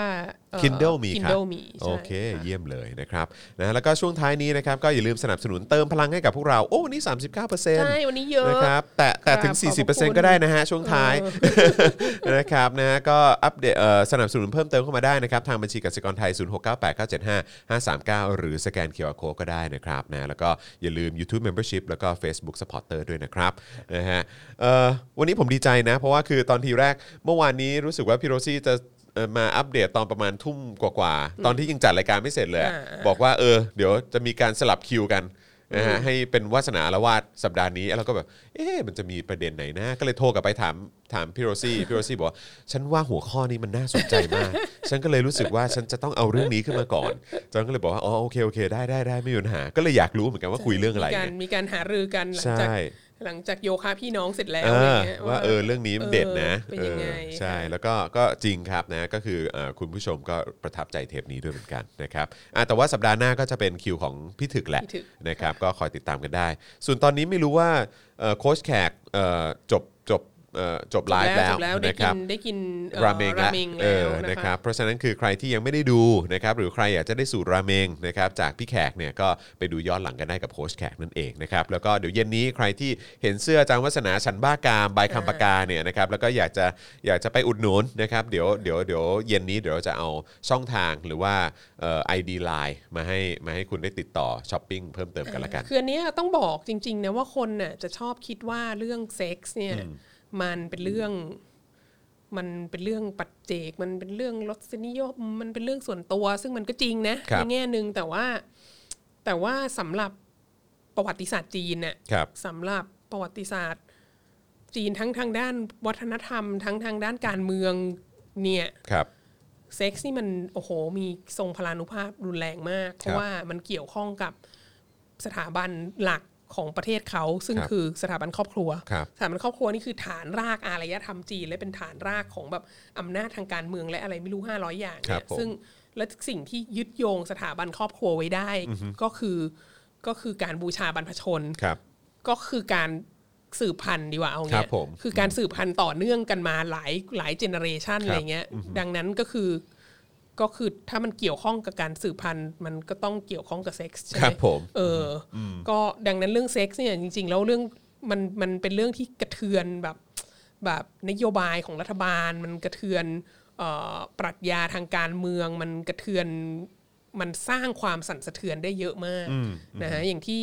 อาจจะเคยหลายหลายคนอาจจะเคยได้ยินวัสนาพูดแล้วว่าประธานเหมาเนี่ยเอ่อมีสุนทรพจน์นะเรื่องศิลปะและวรรณกรรมที่อ ครั ย่าง บ นาน ซึ่งกลายมาเป็นพิมพ์เขียวของการปฏิวัติวัฒนธรรมเนี่ยสุนทรพจน์อันนั้นน่ะมันเกิดขึ้นเพื่อเพื่อโจมตีติงหลิงที่เขียนวิพากษ์เรื่องพวกเอ่อสหายผู้ชาย มีเมียแล้วชอบกดขี่กดขี่สหายผู้หญิงแล้วก็แบบว่าทิ้งสหายผู้หญิงที่มีลูกแล้วเพื่อไปเอาเมียใหม่ที่เด็กกว่าและอะไรเงี้ยคือคือติงหลิงมีการเขียนบทความวิพากษ์ตรงเนี้ยออกมาเอ่อแล้วแล้วมันก็กระเทือนเหมาหนักมาก เพราะว่าเพราะว่าตัวเองโดน สะดุ้ง จังๆ แรงๆ ตัวเองก็เลยต้องออกมามีปาทกถาอันนี้แล้วก็ต้องส่งติงหลิงให้โดนเพิร์ชไปครั้งแรกอะไรเงี้ย ครับ แล้วไอ้ปาทกถาอันเนี้ยในเวลาต่อมามันก็กลายเป็นพิมพ์เขียวของการปฏิวัติวัฒนธรรมกลายเป็นสิ่งที่เอ่อพวกเรสการ์ดอะยึดถือในการ ใช้ จะบอ เลย ก แหละ ว่าศิลปะวรรณกรรม อันไหนถูกอันไหนผิด อันไหนดี อันไหนไม่ดี อันไหน ครับ ต้องถูกทำลายอะไรเงี้ยอันไหนยอมรับได้อะเออแล้วก็แล้วเราก็รู้เราก็คุยกันมาในรายการนี้หลายรอบมากแล้วว่าการปฏิวัติวัฒนธรรมมันก็แบบมีผลกระทบที่ร้ายแรงต่อประชาชาติจีน ขนาด อย่าง ไหน มากนะอย่างยาวนานมาก ครับ อะไรเงี้ยแล้วก็ เรื่องจำนวนมากเหล่านี้มันก็มันก็งอกขึ้นมาจากความขัดแย้งอันเนื่องมาจากเซ็กส์นี่แหละนะคะ ดังนั้นแบบ ความเป็นเนี่ยไอ้เสื้อฉันบ้ากามเนี่ยมันมีมันมีนัยยะ เออ เออมันมีนัยยะทางการ มันมี เมือง สตอ ที่ รี่ ที่ นะ สำคัญมากค่ะ ใช่ คือ ใช่ คือถ้า ใช่ ไปถามคุณคำพกาก็อาจจะพูดในในคอนเท็กซ์ของประเทศไทยอะไรเงี้ ครั ย บผม แต่ว่าอย่างที่เราคุยกันวันเนี้ยมันแบบในคอนเท็กซ์ของประเทศจีนมันก็มันก็เป็นเรื่องใหญ่มาก ซึ่งมัน อะ ซึ่งมันก็แปลกนะ เพราะว่ามันเป็นธรรมชาติของมนุษย์อ่ะ เออ คือมันมันต้องสืบพันธุ์อ่ะ เออ เออแต่แบบว่าในในบางสังคมกับอย่างสังคมบ้านเราคือแบบว่าโอ้เป็นเรื่องที่แบบว่า พูดถึงไม่ได้ ไม่ได้ ห้าม จริง ๆ อะไรเงี้ย ม่ห้าม เอออะไรเงี้ย ออ ก็รู้สึกก็แปลกเหมือนกันเนาะ ค่ะ เออนะฮะ ค่ะ ทั้งทั้งที่เป็นเรื่องที่ต้อง เป็น ทำ เป็นเซนซิทีฟเป็น ใช่ เซนซิทีฟอิชูมาก ใช่แล้วมันเป็นเรื่องที่ต้องทำไงเออไม่งั้นมันก็ไม่ได้ไงเออนะครับคุณทราเอ่อทรัสวินหรือเปล่าผมไม่แน่ใจว่าสยามแบบมีแต่ภาษาอังกฤษค่ะ อ๋อ อาจารย์ เสียแมปมันมีภาษาค่ะอันนี้คือมาจากสำนักพิมพ์บุ๊กเวิร์ม เออซิล ซิล เวิ เวิ ร์ ร์ ม มค่ะ ครับ โดย ผม ตรง ก็คือถ้าถ้าเป็นซิลเวิร์มเนี่ยก็จะเป็นเวอร์ชันภาษาอังกฤษ ค่ะ ใช่ไหมครับ แต่ว่าจริงๆ มันมีเวอร์ชันภาษาไทยใช่ไหมฮะ เอ่อ ใช่ไหมมันก็มีเวอร์ชัน มีค่ะ ภาษาไทย มี เออ ใช่ นะครับ ใช่ แต่ว่าก็อย่างที่บอกแหละว่าที่ที่ที่มีปัญหาคือมีเวอร์ชันเพราะเพราะเวอร์ชันภาษาไทยเนี่ยแหละ ใช่ ที่มันมีปัญหาตามมานะฮะเออ คือ นะ ซิ ครับ เวิร์มก็ก็พิมพ์พิมพ์หนังสือภาษาอังกฤษ ครับอือฮึ เยอะนะเข้าใจว่า เออ พิมพ์เป็นหลัก ครับ จ ผ ริ ม ง ๆ แล้วซิเวิร์มก็ก็ได้ได้กรุณาได้คุยกันแล้วว่าเออถ้าพิมพ์เป็นภาษาไทยก็มาพิมพ์กับซิเวิร์มกันนะ อะไรเงี้ยวาสนาก็ก็ก็กราบขอบพระคุณในความสนับสนุนมากแต่ว่า อ่าใช่เพราะ เออ มันมีมันมีมันมีเซกชันหนังสือภาษาไทยในนี้ด้วย ใช่ เออ ใช่ ใช่ครับผม ใช่ มีเรียนภาษาสารคดีล้านนาคดีวิชาการวรรณกรรม แล้วก็หนังสือเด็กก็มีด้วยเหมือนกันเฮ้ยมีหนังสือเด็กเอ้ยเข้าไปดูใช่ดีกว่า มี อ๋อ กับมีการ์ตูนการเมืองด้วยมี หมู่บ้าน สนุก อาเซียน มากเลย ก็มี เออ น่ารักดีครับผมนะอ่ะก็ลองไปดูครับ แล้วก็มีโซนเซลล์ด้วยนะฮะ เออ ใครก็อยากสั่งอะไรช่วงนี้ ออกไปไหนไม่ได้ต้อง work from home หรือว่าต้องกักตัวอยู่บ้านก็ไปสั่งหนังสือกันได้นะครับ นะฮะ อ่ะ โอเคนะครับ วันนี้ แล้วอาจารย์วัฒนามีสอนต่อไหมครับวันนี้ ไม่มีค่ะ ไม่มี วันนี้ โอ้ วัน ชิ นี้ ลเลย วันนี้วันนี้จบแล้วค่ะ ครับผม วันนี้จ บแล้ว วันนี้ชิลแล้ว วันนี้กลับไปกลับไปทำการบ้านเขียนหนังสือต่อ โอ ค่ะ เคครับผมนะฮะ คุณสวนีบอกว่าคนญี่ปุ่นบอกว่ามัน มันอะไรนะในการ ใน ของ การ ชีพ ของชีพ เรื่องเรื่องอะไรเอ่ยผมไม่แน่ใจนะครับ ค่ะ สยามแมปภาษาไทยไม่รีปริ้นแล้วครับสำนักพิมพ์แจก PDF เลยครับอ๋อคุณโทนี่โทนี่บอกมานะครับอ่ะแต่ว่าถ้าเกิดอยากจะสั่งซื้อเป็นเวอร์ชันภาษาอังกฤษ แล้วก็มีแบบนะเป็นฮาร์ดคอปปี้เก็บไว้ที่บ้านเนี่ยนะครับ ใช่ ก็ไปสั่ง ช่ ใน สำหรับ ซู สำห ซิ รั ล บ เวิ กา ร์ ร มได้ อ้าง เนาะ อิงและต่างๆ อ๋อจริง ๆ แล้วซิลเวิร์มเขาก็มีเขาก็มีโซนอีบุ๊กเหมือนกันนะอืมแต่ว่าแต่ว่าคือคือคือไม่ได้ทุกเล่มอะ ไม่ได้ นะค ถู รับ กเล่ม ใช่ครับ ครับผมนะครับอ่ะโอเค คุณพิษบอกว่าวันนี้ขอขอบคุณอาจารย์วัฒนามาก ๆ เลยครับ ได้ความรู้เยอะมากเลย ขอบคุณมากเลย นดี ค่ะ นะครับนะฮะคุณสวนีบอกว่าฉันบ้ากามอะค่ะอ๋อ อ๋อค่ะ เออนะครับ ะใช่ค่ะ มันมันเกี่ยวข้องกับการของชีพถูกต้อง ครับ ถูก ผม ต้องค่ะ นะครับนะฮะอ่ะโอเคนะครับ วันนี้ก็ขอบคุณทุกท่านมาก ๆ เลยนะครับ ก็เดี๋ยวเย็นนี้นะครับ เย็นนี้ก็จะได้เจอกับพี่แขกคำปากานะครับเอ่อสำหรับ Daily Topics นั่นเองนะครับ แล้วก็ใครยังไม่ได้ดูเจอข่าวตื้นนะฮะที่เพิ่งเออออนไปเมื่อเช้านี้เนี่ยนะครับ ก็สามารถไปติดตามแล้วก็ดูกันได้เลยนะครับ ชื่อตอนเดี๋ยวผมขอขอขอดูชื่อแป๊บหนึ่งนะชื่อชื่อนี่จะเอ่อชื่อบอกว่าชื่อตอนอะไรดีวะด่าไอ้เฮียตู่จนเหนื่อยละเออครับผม อะไรนี่นี่นี่คือ นี่คือชื่อตอน เดลี่ท็อปิกเย็นนี้ ใช่เอ่ออ๋อไม่ไม่ชื่อเจาะข่าวตื้น อ๋อเจาะข่าวตื้น เจาะข่าวตื้นตอนใหม่ชื่อ ชื่อตอนอะไรดีวะด่าไอ้เฮียตู่จนเหนื่อยละเออนะครับนะฮะซึ่งก็ยอดนี่ก็ไหลมาเทมา แข่ง นะคน แข่ง เข้า กัน มาดู เป็น กันเยอะ แข่งกันเป็นเครื่องด่า ครับผม ค่ะ นะฮะแต่ว่าก็อย่างที่บอกไปก็คือเราก็จะคุยกันในเรื่องของการเอ่อการการการ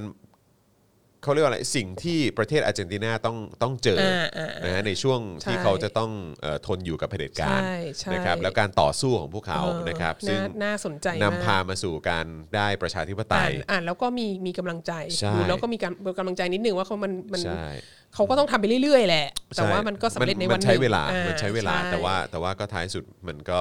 เอ่อเขาก็ได้ประชาธิปไตย ใช่ นะครับ ใช่ แล้วก็ต้องผ่านต้องผ่านความเจ็บปวดเยอะแยะมากมายเต็มไปหมดเลยนะครับ ค่ะ นะแต่ก็แต่ว่าก็ท้ายสุดมันก็นำพาไปสู่การการค้นหาความจริง ความยุติธรรมเอ่อเขาก็พยายามจะ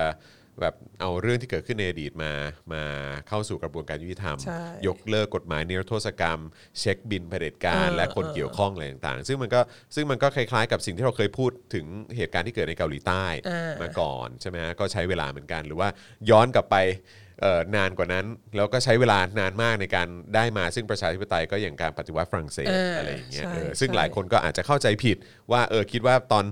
กิโยตินปุ๊บเราได้ประชาธิปไตยเลยหรือว่าอะไรแบบนี้เลย ซึ่ง ใช่ ซึ่งมันไม่ ใช่ ใช่มันยังต่อสู้กันอีกยาว ต้องใช้ นาน เวลาต้องใช้เวลา ใช่ นะ ใช่นะคคะรับ อย่าเพิ่งหมดกำลังใจ ถูกนะฮะแต่ว่ามองมองมองประเทศเราเราก็รู้สึกว่าเราก็ไปเราก็มาค่อนข้างเร็วนะเออใช่ใช่ ในระยะเวลา ใช่ แค่8ปดถึงเเดือนที่ผ่านมาเท่านั้นเอง มา นะครับ มาไกลมากแล้ว ใช่ครับผมเรา แต่ว่า มา ยัง ไกลแล้วเราไปสูงมาก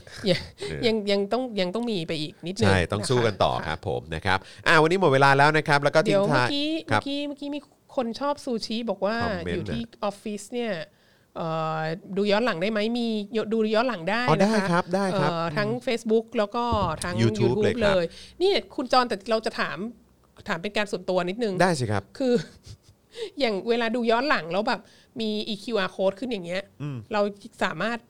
เรายังสามารถสนับสนุนได้ ได้ครับ แม้กระทั่งจะดูย้อนหลังใช่ไหม ใช่ครับใช่ครับ อืม ดู ค่ะ ดูย้อนหลังก็สนับสนุนได้นะครับ งั้ ถ้านเกิ ไม่ ด ต้อง ว่า น้อยใจนะคะแม้จะดูย้อนหลังก็ยังสนับสนุนต่อไปได้ ใช่ เอยๆ ครับผมถึงดูย้อนหลังก็ยังเติมพลังชีวิตให้กับพวกเราได้นะครับนะทุกบาททุกสตางค์มีค่าจริงๆนะครับแล้วก็ช่วงท้ายแบบนี้จบรายการไปก็สามารถสนับสนุนเราเพิ่มเติมได้ด้วยเหมือนกันนะครับนะครับอ่าวันนี้หมดเวลาแล้วนะครับ เราคุยกันมาชั่วโมง 40 นาทีแล้วนะครับผมนะฮะใครที่เพิ่งเข้ามาตอนนี้ก็ไปดูย้อนหลังกันละกัน แล้วก็เดี๋ยวเย็นนี้เจอกันนะครับกับ Daily Topics กับพี่แขกคำปากานั่นเองนะครับวันนี้ผมจอมยูนะครับอาจารย์วัฒนาวงศ์สุรวัตรนะครับหรือว่าวาสนาอารวาสนะครับรวมถึงอาจารย์แบงค์นะครับพวกเราสามคนลาไปก่อนนะครับสวัสดีครับ สวัสดีครั